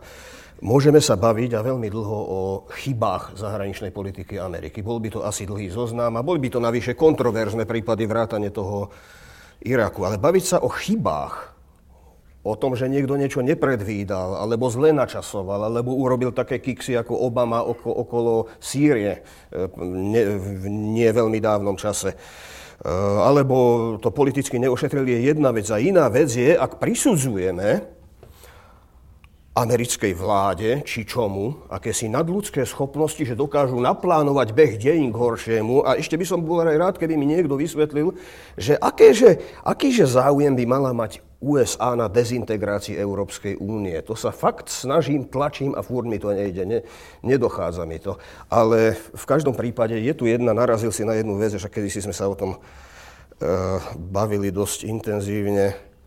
Myslím si, že došlo aj v prípade Afganistanu a ešte viac v prípade Iraku e, k podceneniu istých, istých politických, e, ako by som to povedal, aspektov politiky. Jednoducho je pomerne jednoduché poslať niekde profesionálnu armádu, ktorá má ohromnú technologickú a inú prevahu a poraziť regulérne vojska nepriateľa v poli, ale tie skutočné problémy nastávajú deň po týždeň, po mesiac, po rok, po 10 rokov, po 20 rokov. Po... Vojna nevzniká vo váku, sú tam nejaké východiskové politické podmienky a keď vojna končí, ako vedel Clausewitz, tak znova vyskakuje politický účel a je treba to politicky ošetriť. Ale tu mi stále pripadá aj pri Bushovej administratíve, možno tam najmä a najmä v prvom období e, administratívy Busha mladšieho, že sa tam očakávalo, že, že stačí zaraziť hlavu tyranovi, poraziť jeho regulérne vojska, usporiadať voľby a že ono to, sa to akýmsi laissez-faire systémom alebo tvorivou deštrukciou, či čo to vlastne malo byť, tak ako si samo usporiada. Neusporiadalo sa to. Toto bolo podľa mňa podcenené, najmä v Iraku. Proste vojenský zásah nebol politicky ošetrený a nebol dostatočne politicky ošetrený ani vo vzťahu k OSN ani vo vzťahu k členským štátom Európskej únie, vo vzťahu menovite najmä k Francúzom a Nemcom. Ale ešte raz, keď hovoríme o chybách, je niečo iné, než keď hovoríme o sprísahaní. Ešte k tomu sprísahaní, ktoré by vyžadovalo nadľudské schopnosti. Môžem k tejto téme, pretože je to taká téma dosť dôležitá. Moje videnie tej témy, znovu hovorím, môžem sa miliť. Eh, keď si pozrieme na vlastne dejiny Severnej Afriky, Blízkeho východu, teda vlastne arabský svet, islamský svet, v podstate získali, tie štáty získali nezávislosť 50. 60. roky, keď bola dekolonizácia. To boli kolónie iných krajín, tak Blízky východ to bolo hlavne Turecko, teda Osmanská ríša, Francúzi tam mali a proste ako Briti a podobne. Kto prišiel k moci? Ako prvá vlna tých politických elit v týchto krajinách, to boli vlastne väč- väčšine prípadov sekulárni a autoritatívni lídry. Či už Kadafi, zo všetkých viac menej, či už Assad v Sýrii, Kadafi v Líbii, povedzme tento Saddam Mubarak alebo Saddam Hussein, to, až na malé výnimky, povedzme tí Arabi, to je ten arabský poloostrov, tie Arabské Emiráty, Saudská Arábia a podobne. Čo sa udialo, keď si človek pozrie na demografické štatistiky 70. 80. roky, zistí, že proste práve v týchto krajinách, v týchto režimoch, ktorí sa všetky vyvinuli do svojím spôsobom do autoritatívnych, totalitárnych, strašný bol demografický boom. Obrovský demografický boom. Zároveň, keď si pozrieme akože na ekonomiky týchto krajín, ako je jasné, že jednak je tam proste sucho, problémy s vodou, s potravinami a to je proste rastúci problém. A jednoducho tá mladá generácia sa začala vymedzovať proti sekulárnym režimom. Prečo sú isl- islamisti? Lebo podobne ako tu u nás sa mladá generácia potrebuje akože dostávať do protestu s našimi inštitúciami, tak sa potrebuje infikovať nejakým putinizmom alebo neviem čím. Tam sa stal presne, presný opak, že oni sa potrebovali vymedziť voči sekulárnym totalitným režimom, tí mladí ľudia, a stali sa proste ten islamizmus alebo návrat k islamu pre mladých, to bolo ako vlastne súčasť ich protestu. Hej? To je to isté, čo máme ideológiu, tu len proste to svojím spôsobom akože naopak. Čiže ja som mal možnosť byť v Kahire nejak tak asi dva mesiace po tej, teda tej arabskej jari v Egypte a som sa bavil, mal som možnosť sa tam sa rozprávať, tam boli zástupci asi 40 tých organizácií, ktoré boli lídrami tých protestov a všetci opakovali jedno. Dignity, dignity, dignity. My chceme dôstojne žiť. Že prečo ste to urobili? Chceme dôstojne žiť. Lenže ako je zle, ak my dávame tomu, ako my máme nejakú predstavu o dôstojnom živote. Každý. Ukrajin chcel dôstojne žiť, preto išiel proti Janukočovi. 17. november u nás tiež ľudia chceli dôstojne žiť, tak preto proste išli do ulic. Hej. Na revolúcii sú vtedy, keď proste vznikne tá kritická masa, že chceme dôstojne žiť. Lenže problém je v tom, že dôs predstava Araba alebo proste priemerného mladého človeka, tam je trošku iná, lebo tam je iná kultúra. Dôstojne žiť znamená mať proste, ja neviem, možno viac žien, byť bohatý a proste byť veľkým ako tátkom akože veľké rodiny, ale to tam je. Hej. Pre mňa dôstojnosť je žiť, je to, že proste budú tu fungovať inštitúcie, že budú fungovať súdy, že nikto mi nebude proste ako šahať do môjho života, budem o tom rozhodovať sám, budem robiť to, čo ma baví. To je dôstojný život. Ako tam predstava dôstojného života je trošku iná. Hej. A tam jednoducho tá naša predstava, alebo to, čo my sme mali, ako, že predstava Američanov, že vo Iraku, že sa to nejak ututlá, že sa to je, je proste akože milná.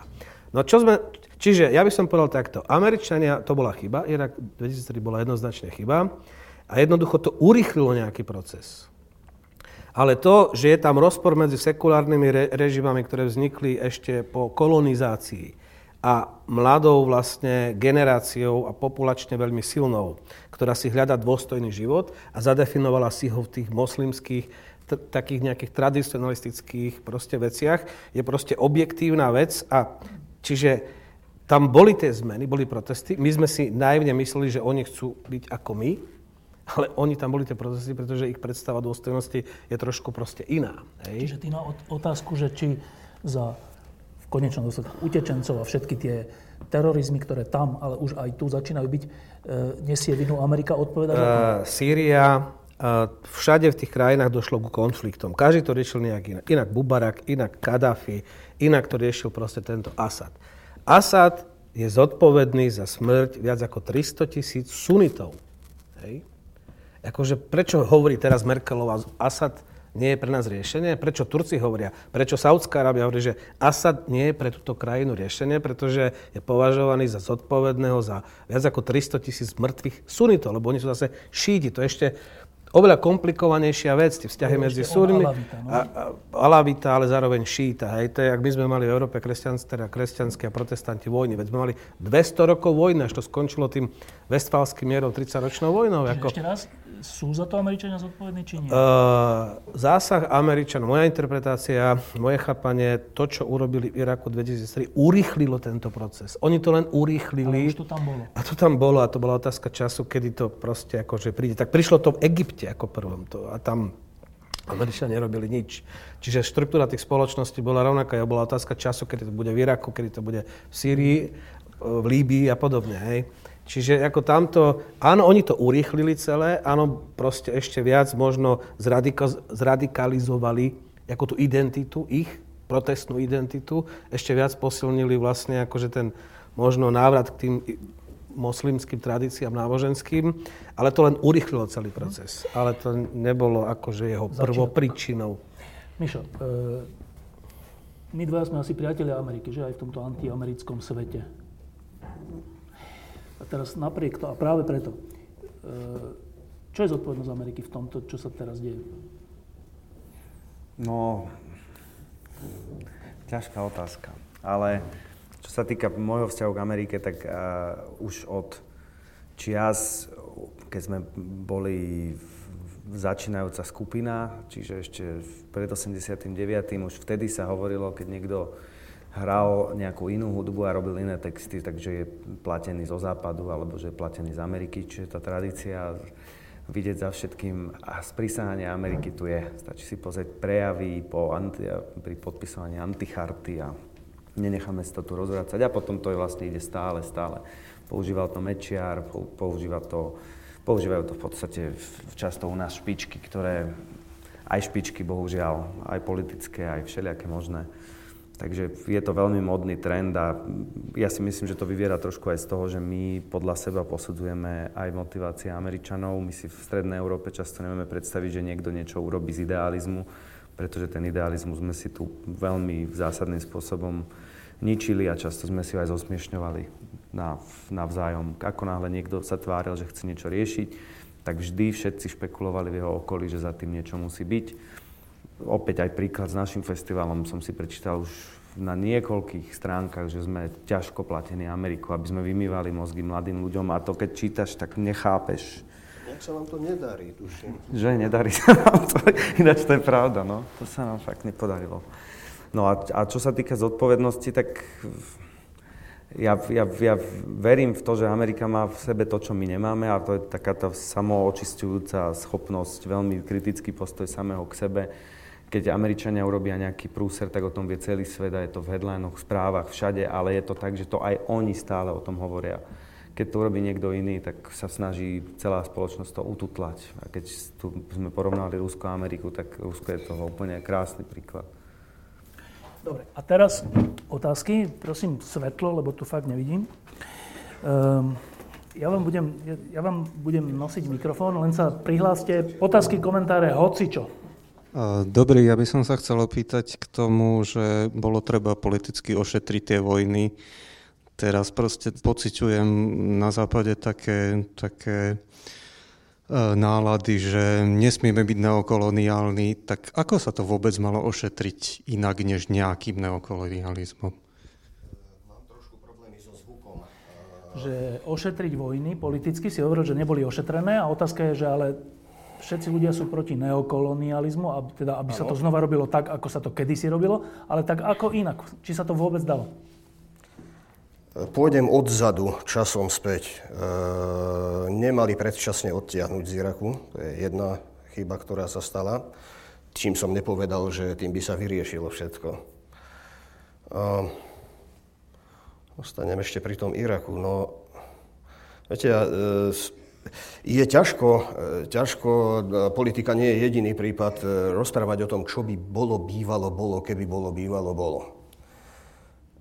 Ale keď idem do vojny, tak musím mať napríklad jasno v tom, s akým politickým cieľom ju vediem. A nie len o cieli, ale aj o prostriedkoch a o to, ako ich použiť podľa môjho názoru, a jeden z tých, čo to naznačovali v tom čase, len, len to nemohlo vtedy dosť dobre zaznieť, už keď sa išlo do akcie v Amerike, bol Zbigniew Březinsky.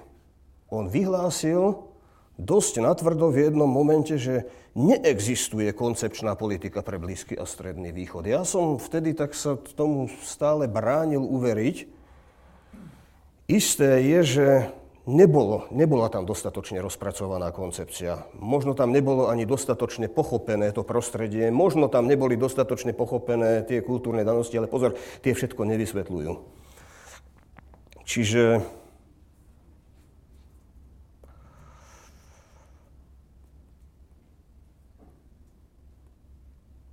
Tam e, jednak sa stratil čas, ten sa nemal strácať, než sa, než sa nabehlo potom v druhej Bushovej administratíve k určitým krokom, ktoré uskutočňoval vtedy aj generál Petrius. E, poďalšie sa tam vkladali chybné nádeje do, myslím si, do istej miery aj do, zo zahraničia, z imigrácie privezených nejakých politikov, čo býva vždycky chyba, lebo to nikdy nefunguje. Alebo vo väčšine prípadov to nefunguje. Takže... Aspoň, krátko z hľadiska Európskej únie, lebo Európska únia nie je štát, je to istý typ nového politického usporiadania, povedzme, nazvime to nejaké, mm, je to istý typ liberálno-demokratického impéria, nazvime to tak. A, a ako každé impérium je, je potrebné a musí si nejakým spôsobom zabezpečovať svoje nepríliš jednoznačné hranice. A pretože to, čo teraz vidíme v susedstve Európskej únie, je kompletný rozpad tých štátov, ktoré sú v susedstve. A na rozdiel od tej ilúzie, v ktorej sme žili ako Európska únia niekedy za, pred desiatimi rokmi, že my budeme formovať naše, naše susedstvo, začína naše susedstvo formovať nás, pretože tie štáty sa rozpadávajú a vidíme to ako systémovú, systémový problém. Čiže tie riešenia, ktoré my pravdepodobne, ku ktorým budeme musieť prikročiť, vy ste to naznačili v tej otázke neokoloniálne, um, sú riešenia na štýl Bosny a Hercegoviny, respektíve Kosova. To znamená um, pomôcť tým spoločnostiam vytvoriť si dobre spravovaný štát. Ak by sa stal liberálno-demokratickým, ešte lepšie, ale v prvom rade dobre spravovaný štát. A tam práve zohráva Európska únia dosť kľúčovú úlohu, pretože um, má tie schopnosti um, rozvíjať z ekonomického, spoločenského a iného hľadiska tieto spoločnosti a ukazuje sa to v Bosne a Hercegovine, respektíve v Kosove, že dokážeme stabilizovať tie spoločnosti. Stojí to, bude to stať enormné peniaze a bude to stať generačné úsilie, by som povedal, a nás všetkých v rámci EÚ, aby sme stabilizovali naše susedstvo, ale inak sa to nebude dať urobiť. A čiže ten model Bosny a Hercegoviny a Kosova pravdepodobne a bude potrebný, aby sme pomohli tým štátom v našom susedstve dosiahnuť určitý typ stability. Dobrý večer. Ja by som sa chcel opýtať na váš názor. Položím otázku. Myslíte si, že Západ dokáže navrhnúť riešenie problémov na Blízkom východe po zohľadení kultúrnych odlišností, ktoré medzi sebou Západ a Blízky východ majú? Nemyslím si, že Západ môže tú situáciu vyriešiť. Alebo že tam príde s nejakým konkrétnym návrhom, že urobte toto, bude tak a tak. Hej. Nie. A problém je v tom, že ako tam musí byť alebo politická dohoda, to znamená väčšiny nejakej. Nikto už teraz ani nehovorí o tom, že tá Sýria vôbec je udržateľná v tých hraniciach, akých vlastne vznikla, lebo tie hranice sú veľmi umelé. E, ťažko si predstaviť, že 20% obyvateľstva, čo sú alaviti a teda šíti, a hovoríme, tam je ešte pozadí náboženská vojnu, ktorú, vojna, ktorú my tak ani nev, proste nevšímame, alebo ju tak veľmi nedávame jej nejaký veľký veľký význam, ale skutočne tam je niečo, čo sa veľmi podobá na to 15. 16. storočie v Európe, keď sme tu mali vojny medzi katolíkmi a protestantmi a vlastne až po Westfalskom miery tu vznikli viac menej moderné európske krajiny, viac menej v hraniciach, ktoré máme dodnes. Nehovorím Rakúsko, Uhorsko, ale Francúzsko, Anglicko, Holandsko, tie protestantské krajiny. Sever... Niečo podobné prebieha aj tam. Podľa mňa nikto nevie, akým spôsobom. A oni, najhoršie, že ani oni sami nevedia celé to pokolenie, alebo tá generácia tých lídrov, ktorí boli v tých arabských revolúciách, oni sami nevedia, že čo chcú. Vedia iba to, že je tam silná tendencia a skôr, čo ja očakávam, že čo je záujmom západu v úvodzovkách, je stabilita. To znamená, aby ľudia nemuseli stamať a utekať, ale ako budú vyzerať ich inštitúcie, aké budú hranice tých štátov, to dnes nevie povedať nikto. A nemyslím si, že povedzme, keď Putin, teda Rusi išli do Sýrie brániť Asada, a čo je totálny nonsens z pohľadu vôbec ich politiky. Hej? Pretože oni sa v tej vojne, a pritom v Rusku je 19 miliónov moslimov, väčšinou sunitov, Rusko v tejto vojne podporuje šítov. V náboženskej vojne. Hej? Saudská Arábia to sú suniti. To, že teraz sú ceny na ropu také, aké sú, Saudi takto bojujú podporujú sunitov a ničia Rusko. To by sme sa mohli proste o tom baviť, aké je dôležité pre Rusko, aby bola cena ropy minimálne 50 dolárov za barel na budúci rok, čo to bude pre Rusko znamenať. Nehovorím o Turecku, to je tiež sunická krajina. Irak, čo je problém, akože povedzme jeden z problémov a necitlivej politiky Američanov Iraku je, že v podstate vďaka, potom sa tam dostali k moci šíti.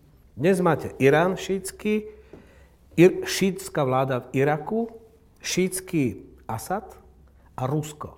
To je koalícia, ktorá chce ponúknuť šítske riešenie pre Blízky východ. A záujmy proste krajín, ktoré podporujú šito. A máte na druhej strane veľkú koalíciu, americkú, teda vedenú Američanmi, Briti, Francúzi, je tam 60 krajín, ktoré bojujú s islamským štátom, ale v podstate sú to väčšinou z islamských krajín sunnické krajiny. Turci, Saudi. Čiže máme, teraz sme sa dostávame do nejakého začarovaného kruhu, kde jediným záujem, ako ho ja viem, dokážem prečítať dnes tzv. západných krajín, je zastaviť odchod utečencov, to znamená proste zastaviť tú vojnu, ale to znamená samozrejme vojna s islamským štátom, vojna s Asadom a podobne, čiže tam máte 6 nepriateľov a proste je to taká matrica, ktoré sa už málo kto vyzná, kto s kým bojuje. Hej. Čiže Západ nemá riešenie, nemajú ho riešenie ani oni sami a bude to veľmi ťažký proces toho, aby si oni, tie štáty, ak sa tam to má zastaviť, sa proste zmenia sa hranice a musia si sformovať nejaké vlastné inštitúcie. Proste vzniknú tam nové štáty, ktoré budú života schopné. Ale kedy to bude a proste kedy k tomu... Proste náš model tam nefunguje, to som hlboko presvedčený. Mať naivnú predstavu, že tam vybudujeme demokraciu, je totálna naivita a myslím si, že nikto nemá takú... Seriózne tomu neverí. Dobrý večer. Ja sa vrátim naspäť na Slovensko. Spomínala sa tu propaganda a šírenie rôznych nepravdivých informácií a chcela by som sa spýtať, či máte aspoň nejakú predstavu o tom, ako by sa dalo takémuto šíreniu dezinformácií brániť? No, Vrátim sa k tomu lekárovi a pacientovi. No, to, je otázka e, prevencie a každodennej, často frustrujúcej činnosti. To nie je niečo, čo sa vyrieši z noci na ráno.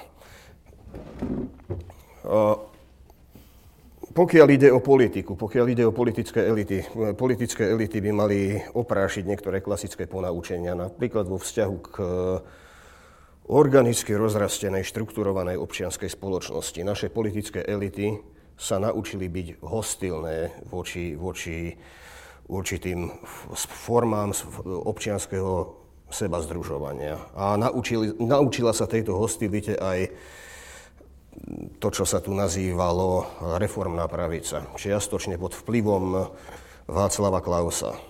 Toto je samozrejme chyba, lebo tam, kde neexistuje štrukturovaná občianská spoločnosť, neexistuje to, čo americký politolog Robert Putnam nazýva sociálny kapitál, kde neexistuje naakumulovaná schopnosť obyvateľstva svojpomocne si riešiť svoje problémy skôr, než začnú sa odvolávať na štát alebo dovolávať sa pomoci štátu, kde existuje nedôvera spoločnosti, kde, je, kde sa verejný priestor rozpadá, ľudia sa sťahujú zhnusení a odsudzení z verejného priestoru do svojho súkromia, tam spoločnosť prichádza o obranné mechanizmy, ktoré jej umožňujú čeliť potom pôsobeniu rôznych druhov ideologickej propagandy.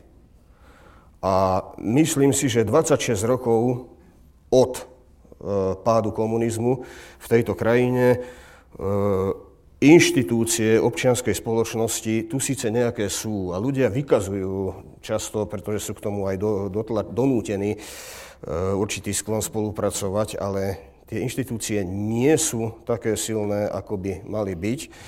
A politika, štátna politika politických elít nie je v tomto ohľade dostatočne zodpovedná. Politici aj naľavo, aj napravo, bohužiaľ, majú stále sklon pozerať sa na občanov ako na materiál, ktorý je dobrý na to, aby hádzal do urny lístok v pravý čas, ten správny, správny lístok, ale ako náhle dojde na tie ostatné veci, tak tam majú elity, pardon, že používam stále to slovo, potiaže pochopiť, že slobodná spoločnosť sa neskladá len z biznisu a len z politických strán, ale je tu kopa vecí medzi tým. Toto, toto je treba zohľadniť aj čo sa týka zákonodárstva. Toto je jeden dôležitý faktor, ale mohli by sme o tom hovoriť samozrejme do rána som k tomu dodal uh, jednu takú um, základnú vec a to je úloha vzdelávacieho systému a univerzít uh, ako kľúčových inštitúcií uh, spoločnosti, ktorá dokáže vytvárať ten imunitný systém voči akémukoľvek dezinformovaniu. Nie je perfektný systém, pretože samozrejme to sa nedá, ale dostatočný systém. A v súčasnosti na Slovensku bohužiaľ univerzity sú v rozklade to si musíme povedať. Vzdelávací systém je v rozklade. A nesúvisí to iba s podfinancovaním, súvisí to celkovo s tým, že máme napríklad na Slovensku 30 univerzít a mali by sme mať tak 5, možno 6, aby sme dokázali sústrediť kvalitu na programy, ktoré tam sú. Ak by totiž dochádzalo k kvalitnému vzdelávaniu od základného cez stredné až po vysoké školstvo, tak, ten, tak tá rezistencia spoločnosti voči takým tým, by som povedal, jednoduchým dezinformáciám, ktoré tu sú, lebo mnohé z toho sú veľmi jednoduché dezinformácie, až také prízemné, by bola vyššia. Ak môžem jednu vlastne takú poznámku, lebo tu si myslím, že sme sa mali poučiť od Ruska. Poviem takú, takú osobnú skúsenosť. V 2014 som, keď bola, boli tie kritické uh, udalosti na Ukra- často som bol v televízii. A tak som si raz povedal, že čo keby som začal klamať? Normálne, že tak ako pozývajú do televízie, dajú ti mikrofón, akože naživo a začnem klamať. Prečo by som mal hovoriť pravdu, si hovorím. Je to v mojom čo osobnom záujme, že budem hovoriť to, čo si myslím. Lebo, viete, keď povie, keď te, z televízie, to je presne ten systém, ako funguje propaganda, lebo veríte ľuďom, čo sú v televízii. To som, ako mám si osobné skúsenosti, ľudia sa zastavujú a myslia si, že ja viem všetko tej Ukrajine, neviem čo, pýtajú sa ma na také zvláštne, zvláštne veci. Ale to je presne to, že uveriť v pravde. Keď nemám dosť informácií, tak musím uveriť. Hej. Ale podľa mňa toto tu hraničí s niečím, čo je informačná bezpečnosť. ak tu máme nekvalitnú žurnalistiku, nekvalitné informácie, dobre, časť je z dôvodu neschopnosti a časť je tu proste zámerné, pretože tu funguje systém dezinformovania. Je vo verejnom záujme mať jednoducho kvalitnú informáciu. Vo verejnom záujme. Nechcíme to od médií, ktoré sú súkromné, tie žijú z komercie a neviem proste z čoho. Super to, čo robí týždeň, hej, to je skutočne akože... Ale to sú proste možno pár príkladov, ale je vo verejnom záujme a mali by to robiť verejnoprávne médiá. Ale čo to znamená mať kvalitné informácie? To znamená, že musíte mať ľudí, ktorí 20 rokov študujú Sýriu. Aby potom, keď k niečomu dôjde, ste ho pozvali do tej televízie a on sa kompetentne k tomuto vyjadril. Ale kde zoberete človeka, ktorý 20 rokov študuje Sýriu, možno na budúce bude treba niekoho z Argentíny, kto sa vyzná, proste svet je veľký, Slovensko je maličké, univerzity sú v rozklade a jednoducho to, čo sa snažíme povedzme robiť aj my, akože v SFPA, tak ako s odretými ušami sme schopní budovať nejakú expertízu na pár tém, ktoré sú kľúčové pre zahraničnú politiku tejto krajiny. Ale to je všetko. Nikto nemá záujem tu investovať do expertízy, pretože to je o informovaní. To znamená, že keď vo verejnom záujme je, aby o Sýrii sme teraz mali kvalitné informácie, tak chcem počúvať človeka, ktorý to 20 rokov študuje. Je vo verejnom záujme takého človeka mať. My ich nemáme, týchto ľudí. Hej. S výnimkou pár tém. Čiže, čiže potom nemáte, máte otvorený verejný priestor a tu sa potom môže diať hocičo. On už nie je otvorený, on atrofuje no, a je fragmentovaný. Samozrejme, ale... priestor, samozrejme. samozrejme. môžem kratučku poznámku, len doplňujúcu, nie, nie alternatívnu k tej expertíze. Ja, ja navyše zaznamenávam so znepokojením frontálny útok proti humanitným disciplínam, spochybňovaciu kampaň humanitných disciplín. Ja chápem, že potrebujeme inžinierov, ja chápem, že potrebujeme počítačové zručnosti, ja chápem, že potrebujeme matiku a fyziku, vôbec to nespochybňujem, ale ak sa budú humanitné disciplíny potláčať, likvidovať, dehonestovať, tak potom e, tí inžinieri tu budú možno na to, aby mal kto stavať mosty pre nejakú budúcu internacionálnu bratskú pomoc akurát.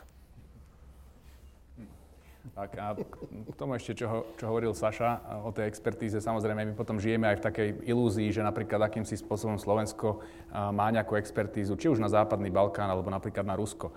No Saša samozrejme je top expert na európskej úrovni, čo sa týka Ruska, Ukrajiny a tak ďalej, ale koľkých Sašov tu máme na Slovensku? No mnohých nie. Ale také Norsko, napríklad krajina, ktorá je nám veľkosťou podobná, Dánsko, množstvo expertov, alebo teda, ne, ne, nedá sa to asi formulovať, že množstvo expertov majú, ale tá expertízna báza na Rusko, ľudí, ktorí rozumejú rusky, ktorí žili v Rusku, ktorú, ktorí majú povedzme doktoráty z Oxfordu na, ruské, na tému ruskej histórie a podobne, takých je tam niekoľko. A tá kvalita tej diskuzie potom o Rusku uh, je samozrejme expertízne úplne ináč podložená v tom Norsku a my potom žijeme v nejakej takej ilúzii, tej akože uh, E, nejakej také expertízy, nejakej regionálnej, ale re, realita je, že v podstate ako, ako existuje len príklad. v obmedzenej miere. Poviem taký príklad. Jeden z takých klasických argumentov ruskej propagandy, keď začala ukrajinská kríza, je, že Gorbačovi slúbili, že NATO sa nebude rozširovať. Hej? A toto proste akože je podvod na Rusku a tak ďalej, že my sme vstúpili do NATO. A preto sám Gorbačov dal jasné vyjadrenie, že to nie je pravda. Prečo verejnoprávna televízia naša ako neodvysiela, nepreberie to, natočila nemecká televízia rozhovor s Gorbačovom, keď tam bol na oslavách vlastne výročia zjednotenia Nemecka. A prečo to nepreložia a nepustia? Lebo to nechcú, nechcú robiť. Ako, je to je o tom, že... To nevadí, potom povedia, že Gorbačov sa nechal kúpiť. A je to jasné.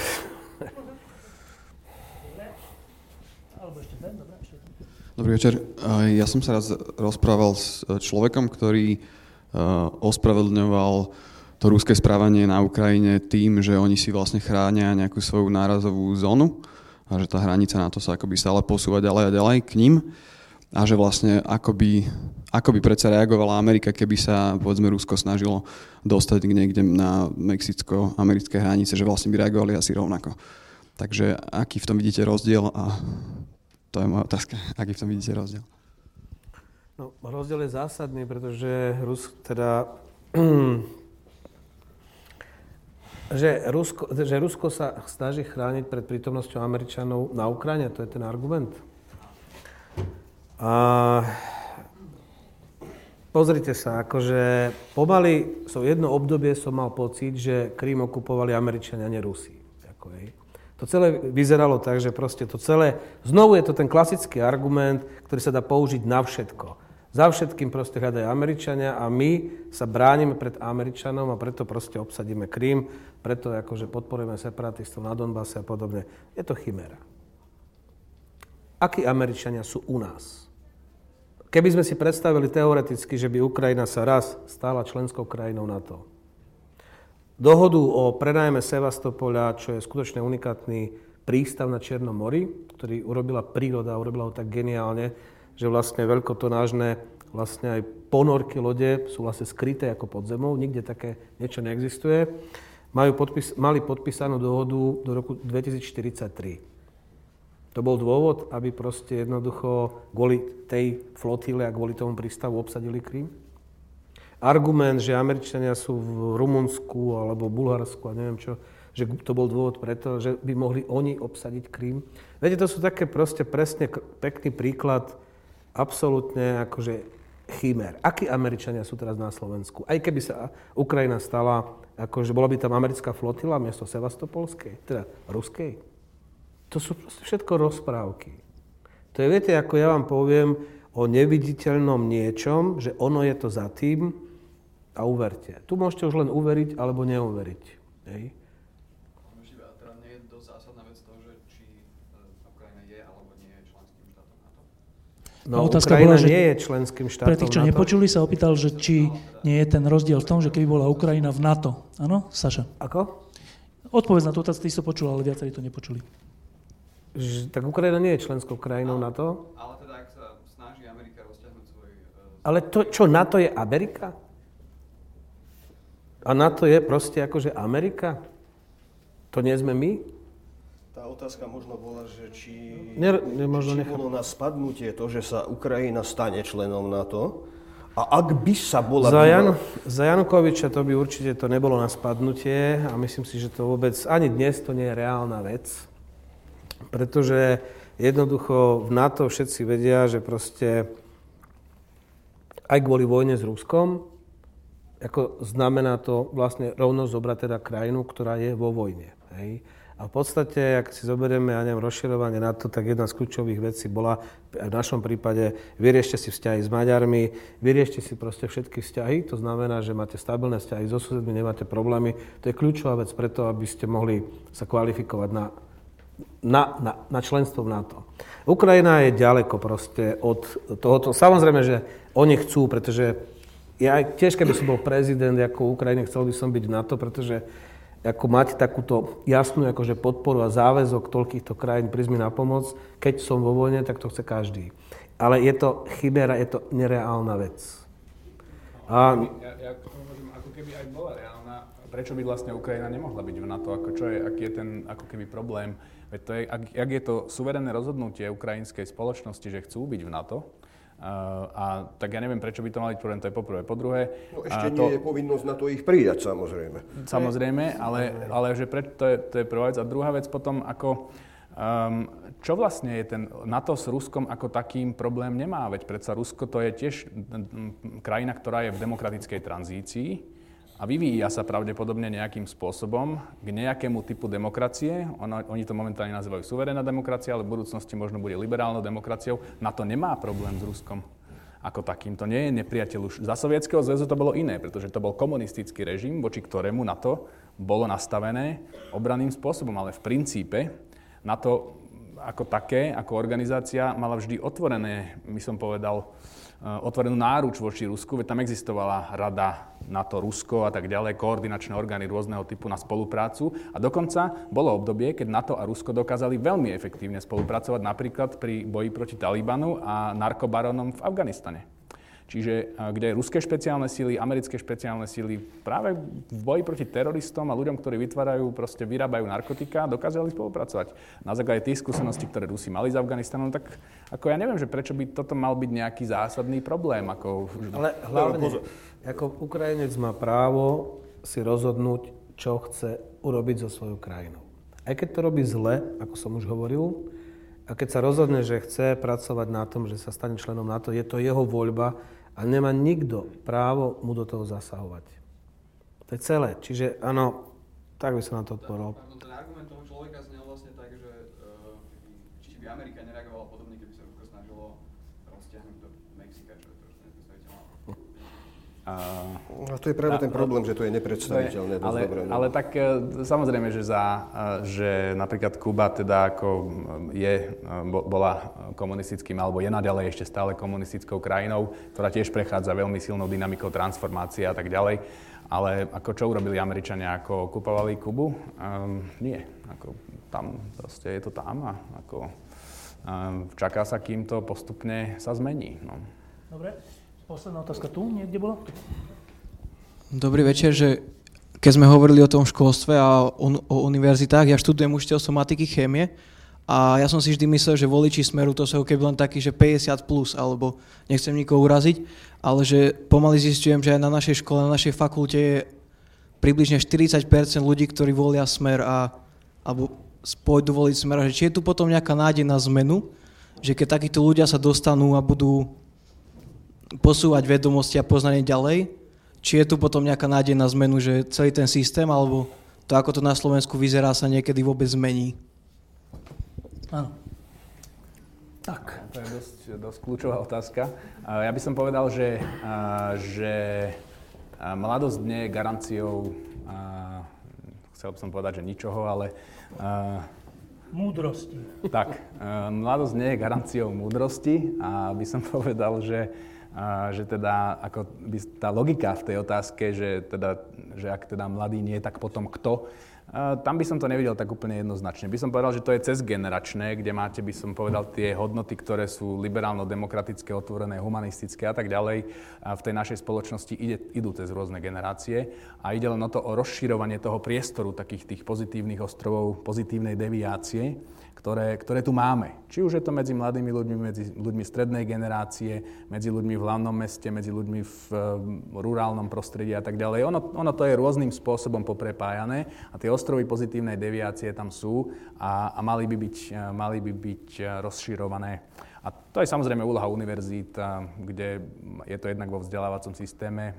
Je dôležité rozvíjať kritické myslenie a, a nejakým spôsobom to postupne skvalitňovať. Takže tak nejak by som asi na to odpovedal. Tomáš? Ja, Pardon, e, predpokladám, že keď hovoríme o pozitívnej zmene možnosti alebo nemožnosti tej zmeny, tak nemáme na mysli fundamentálnu zmenu liberálno-demokratického ústavného poriadku. A dokonca si dovolím po- celú vec postaviť tak, že to, čo je momentálne našou úlohou, je predísť e, úpadku systému, tak, že tu, že ústava bude platiť už len, ako, už, už len na papieri, ale de facto tu vznikne niečo iné. A my sme, bohužiaľ, na tejto ceste máme našliapnuté. Vážení, prehrávame. Musím to takto povedať. Sme v defenzíve a na ústupe. Ale no, no je to objektívne. Je to úplne objektívne. Nech sa poď, pán Kaštek. Ja som iba chcel optimisticky trošku povedať, že, že si myslím, že ten tlak je enormný a je hrozný, ale že vykreuje proste protitlak a verím tomu, že tá spoločnosť sa dokáže nejakým spôsobom zachrániť. A čo je zaujímavé pre mňa v, aj, v, aj v tejto debate, že začínam byť pomaly alergický na slovo alternatívny názor, lebo keď mi niekto chce povedať, že má alternatívny názor, tak ma zavalí nejakými propagandistickými ruskými videami napríklad. A ja sa veľmi čudujem, že je zaujímavé, že niekto môže považovať za alternatívny názor niečo, čo vyprodukuje režim, na ktorého čele stojí bývalý dôstojník KGB a má je to v podstate jeden ťažký propagandistický mainstream a toto sa označuje za alternatívny názor. To je taký, taký milý paradox. Ale som v podstate taký malý optimista.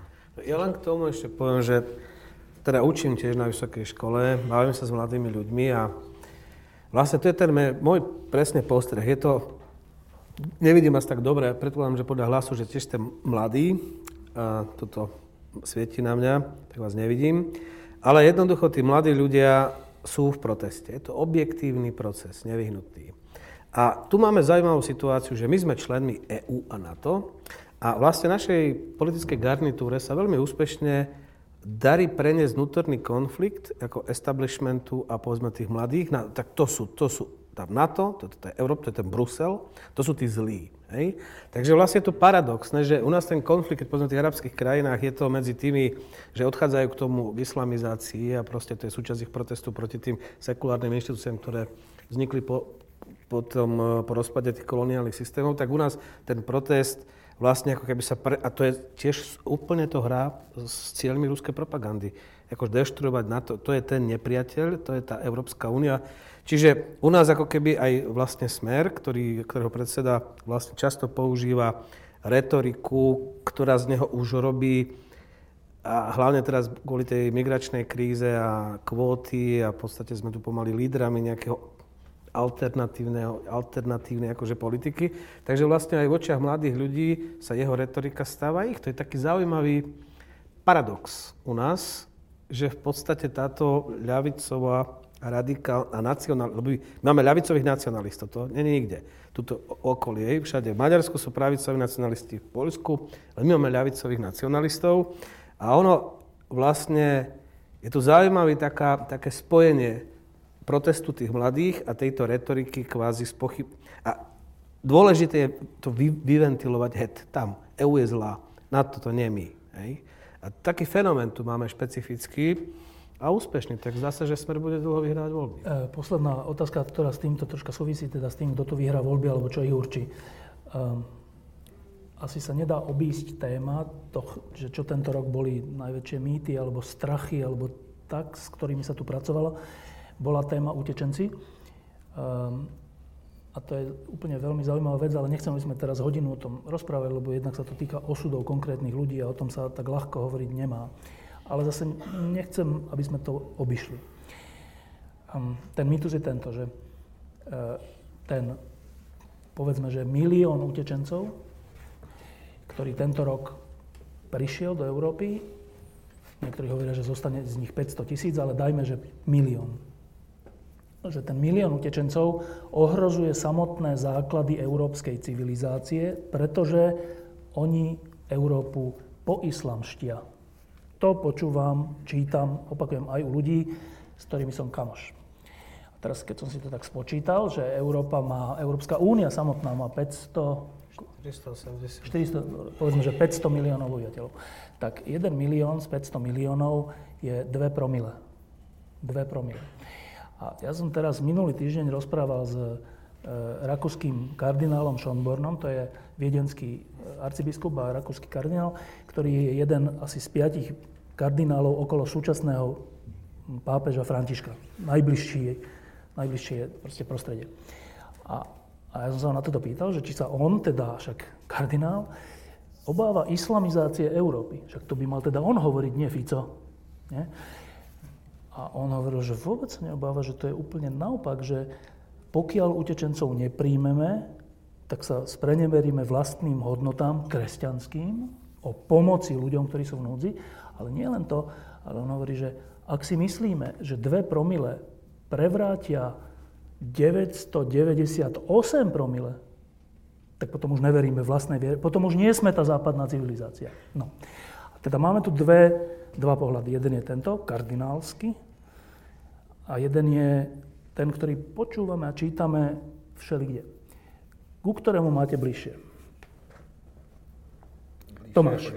Od Meriam, no? tak to som asi bližšie Šenbornovi. Ale ak dovolíš, ja sa, ja sa odrazím k niečomu, čo tu padlo predtým na margo arabských a islamských krajín a šanci. Otázke, myslím, že sa to týka a trošku som, čo sa týka šancí demokracií tam, Trošku, trošku som vtedy neveriaco zakýval, lebo e, zdalo sa mi, že sme ich príliš rýchlo odpísali z titulu odlišnosti ich kultúry. E, ja viem, že je to problém, ale nemali by sme vopred popierať túto možnosť, a, lebo to znamená, to znamená automaticky marginalizáciu, vlastne, vlastne odpisovanie tých, ktorí sa o to tam môžu snažiť a ktorí musia dostať šance, aj keď to nebude e, demokracia z e, švačiarského typu a nebude to okamžitý úspech. Ja si uvedomujem, že politická kultúra sa musí totiž e, vytvoriť v domácich krajinách. Ona sa nedá transplantovať.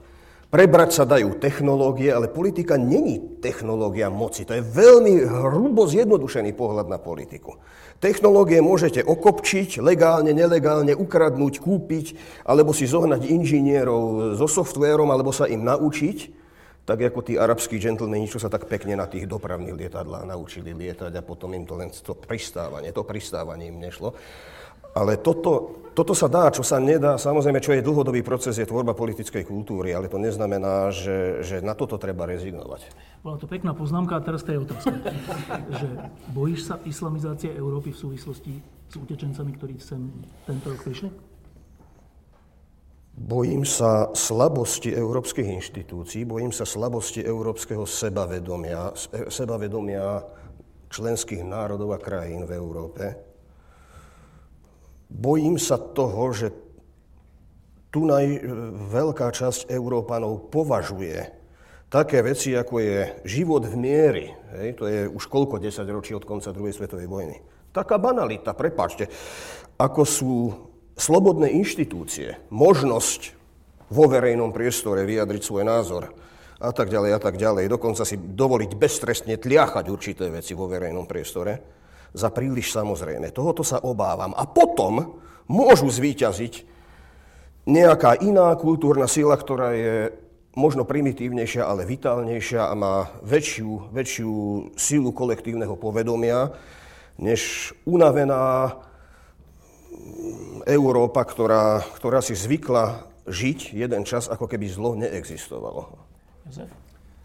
Ja myslím, že Európska únia je projekt, ktorý eh, je o možnosti spolužitia rozličných typov náboženstiev a je to sekulárny projekt, liberálno-demokratický projekt, ktorý v podstate v sebe nesie eh, slobodný priestor pre rozličné typy náboženstiev, etnických skupín, etnicity a tak ďalej. To znamená, že celé toto rámcovanie, že či teda ako bude dochádzať k nejakému pomoslimšťovaniu Európy alebo niečo podobné, a to samé o sebe by som povedal ani nie je ako tak v súlade s tým, čo, o čom vlastne Európska únia je. Pretože Európska únia dokáže v sebe niesť, lebo nakoniec silné moslimské komunity, početné moslimské komunity v Európskej únii existujú predsa 10 ročia a možno, že storočia. Tá spoluexistencia s islamom v rámci Európy je dlhodobá. Takže tu by som sa toho neobával a myslím si, že naše spoločnosti sú nastavené na to, aby dokázali v sebe túto diverzitu, diverzitu umiestniť. Samozrejme je ale rozdielnosť medzi spoločnosťami v rámci Európy a, tak niektoré spoločnosti sú na to nastavenejšie ako iné. A v tom spočíva riziko tejto diferenciácie, kde niektoré spoločnosti nedokážu sa nastaviť na to a iné spoločnosti sú na to viac nastavené a tým pádom môže dochádzať k akémusi rozpadovému procesu v rámci. To je nebezpečenstvo. Saša. No, je blízky názor na toho pána kardinála, čo si ho citoval. Ja som presvedčený, že niekoľko miliónov utečencov nepredstavuje pre Európsku, Európu dnes problém. To je môj názor. Zároveň však nemôže to prebiehať takým štýlom, že proste máme korzo na hraniciach. Hej, že proste jednoducho ten proces nemáme pod kontrolou. Ako to je problém na celej tejto kríze. A veľmi ma mrzí to zneužitie situácie zo strany našich politikov, ale nielen našich, ale tak podobne postupujú aj Maďari, teraz Poliaci, Češi a podobne. Čiže, e, lebo stal sa problém, a to znovu z pohľadu tej európskej politiky, stal sa problém, áno, Greci zliali. Greci proste to otvorili. Zoberme si Talianov. Aj keď veľké problémy, ale predsa len sú schopní to organizovať. Zabezpečili tam tie hotspoty. Čiže ten proces je kontrolovaný. Áno, tí ľudia splňajú na azyl, nech sa páči, akože idú, tí nesplňajú. Čiže celý ten proces ako musí byť zorganizovaný. Hej? Čiže som presvedčený o tom, že áno, e- Európa má obrovskú absorčnú schopnosť hľadiska prijatia. A hlavne, keď hovoríme o Sirčanov, to je stredná trieda. To sú nie proste nejakí ako lumpen proletária, to sú učitelia, lekári, ľudia stredného postavenia, ktorí ešte mali dosť peňazí, že proste už nemajú kde žiť, lebo ne, e, deti im nechodia do školy, nemajú proste základné veci a to je, si myslím, že to sú ľudia, ktorí môžu byť prínosom pre túto kraj, teda nielen pre našu krajinu, ale vôbec pre, pre Európu. A niekoľko miliónov nie je problém a nevidím tu žiadne ohrozenie.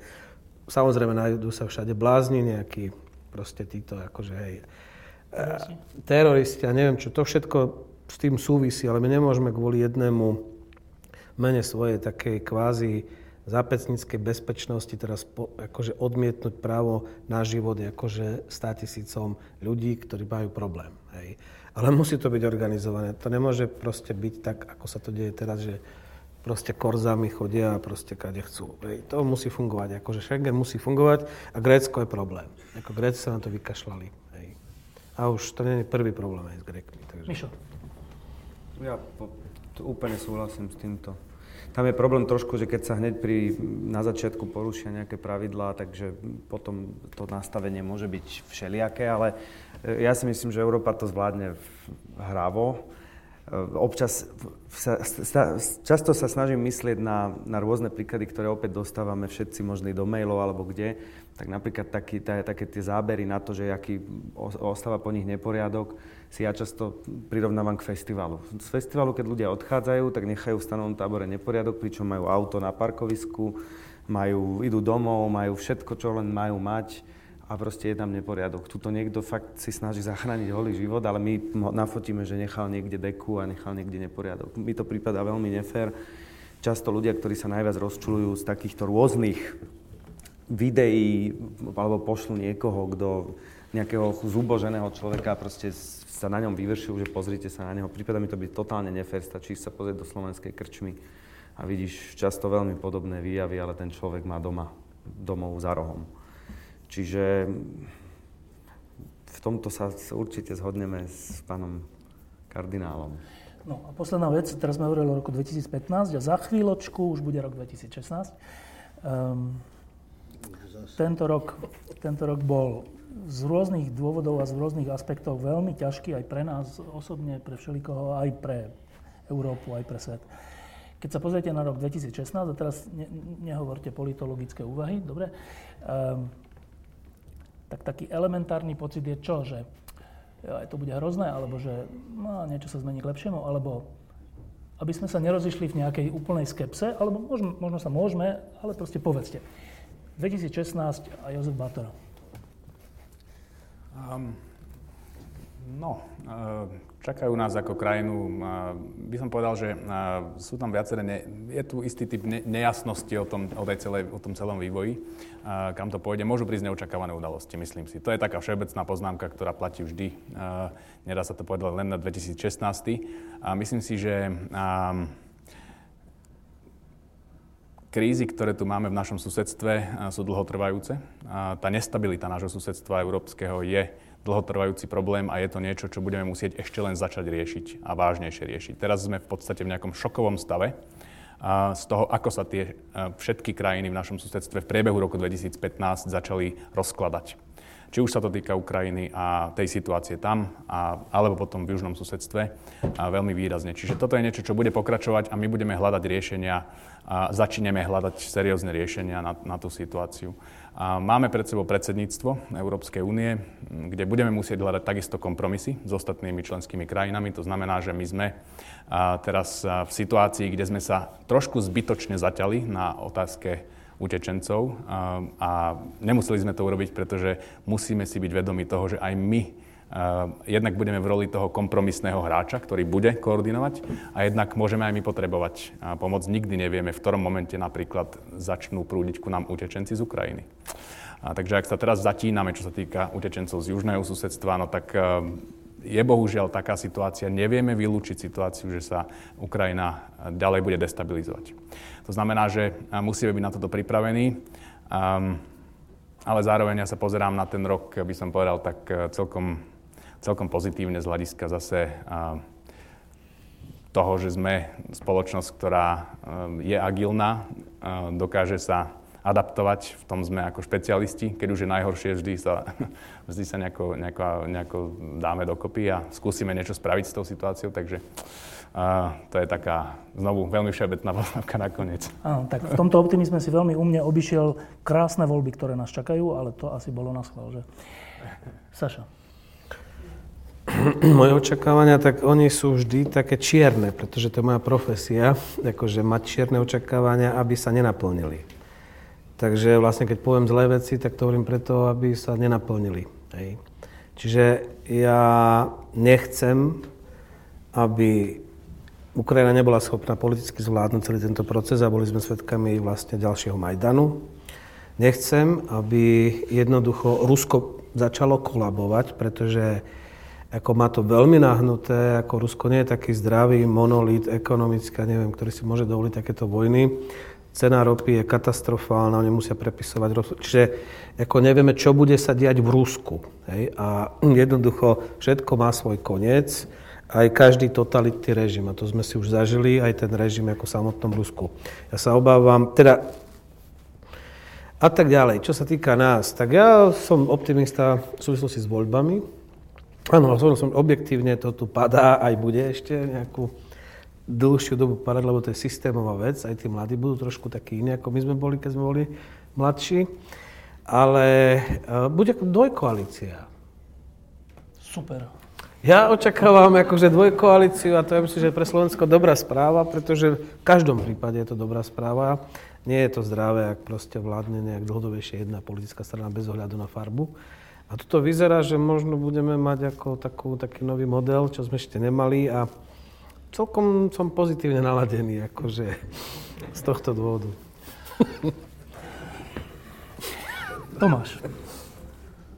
Nepustiť do gatí nerezignovať na verejný život, neprepadať falošnej ilúzii, že keď sa stiahnem do súkromia, tak sa ma ostatné veci prestanú týkať, to, čo sa deje tam vonku. Pestovať občianskú kultúru, ale dámy a páni, pod občianskou kultúrou nemám na mysli gorilovanie pred parlamentom a hádzanie vajec do okien, e, aj keď sme možno na tom ešte dobre, že máme čím hádzať. Ale v každom prípade toto nie, e, priama akcia dehonestácia inštitúcií, na ktorých sloboda v skutočnosti stojí a z ktorých absenciou padá. nezáujem o politický život, neza, to nie je, najmä s tým dôrazom na, na všelijaké tie halúzoidné predstavy terajšie o priamej demokracii a o priamej akcie, toto nie je výrazom občianskej kultúry, to je výraz občianskej nekultúry.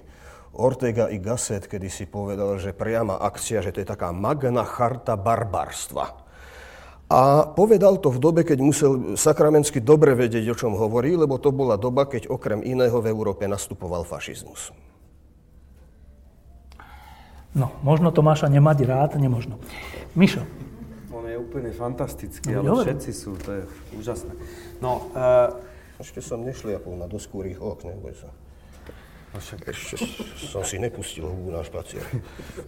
No, toto boli len také úsečné vyjadrenie. Tie, tie, čo sa týka tých volieb, čo si, čo si povedal, tak tie sú podľa mňa úplne že hrozné, pretože, pretože keď Smer išiel prvýkrát, tak si vyberal maďarskú menšinu, ako na nej sa vozil najviac. Potom si vybral Rómov pri, ďalšie, pri minulých voľbách. To bolo proste veľmi tvrdý postoj voči Rómom a to, to je ešte ľahší terč, lebo na nich to vidíš. A teraz má utečencov, čo je ešte ľahší terč, lebo sú to ešte väčší úbožiaci ako tí ľudia v tých našich, našich rómskych osadách, ktorí aspoň majú kde bývať. Čiže mne, mne, pre mňa je strašne, strašne ne, nepríjemným signálom, že najsilnejší muži štátu sa proste vozia vždy na tých najväčších chudákoch. To je podľa mňa najchudobnejších ľuďoch. Sociálna vláda tzv. sa vozí po tých fakt najchudobnejších. To je podľa mňa veľmi zlé pre nastavenie aj citlivosti celej spoločnosti. Ja dúfam, že tí mladí ľudia začnú to rebelstvo brať tak trošku inak, lebo mne to prípada ako také veľmi konformné, že poďme voliť týchto mužov, ktorí majú silné reči, pričom nevedia vysvetliť ani takú banálnu vec, ako je pomoc niekomu v núdzi. To je, toto je sila, a nie to, že proste sa na tých ľuďoch niekto vozí. E, ne, som, není som úplne optimista, čo sa týka volieb, ale zase na druhej strane, aj keď e, pokračoval mečiarizmus, tak e, tí ľudia museli si uvedomiť niektoré veci a potom sa to zmenilo. No, tak je možné, že to ešte nejaký čas potrvá, ale verím, že sa to potom zmení k lepšiemu. Ďakujem, že ste prišli. Ďakujem, že ste prišli. Dobrý večer.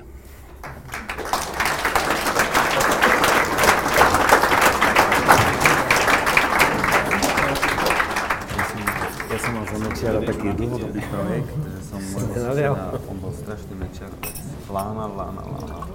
Po tých voľbách ľudí sa tam prišiel za mnou tej sused a povedal, Mišo, presvedčil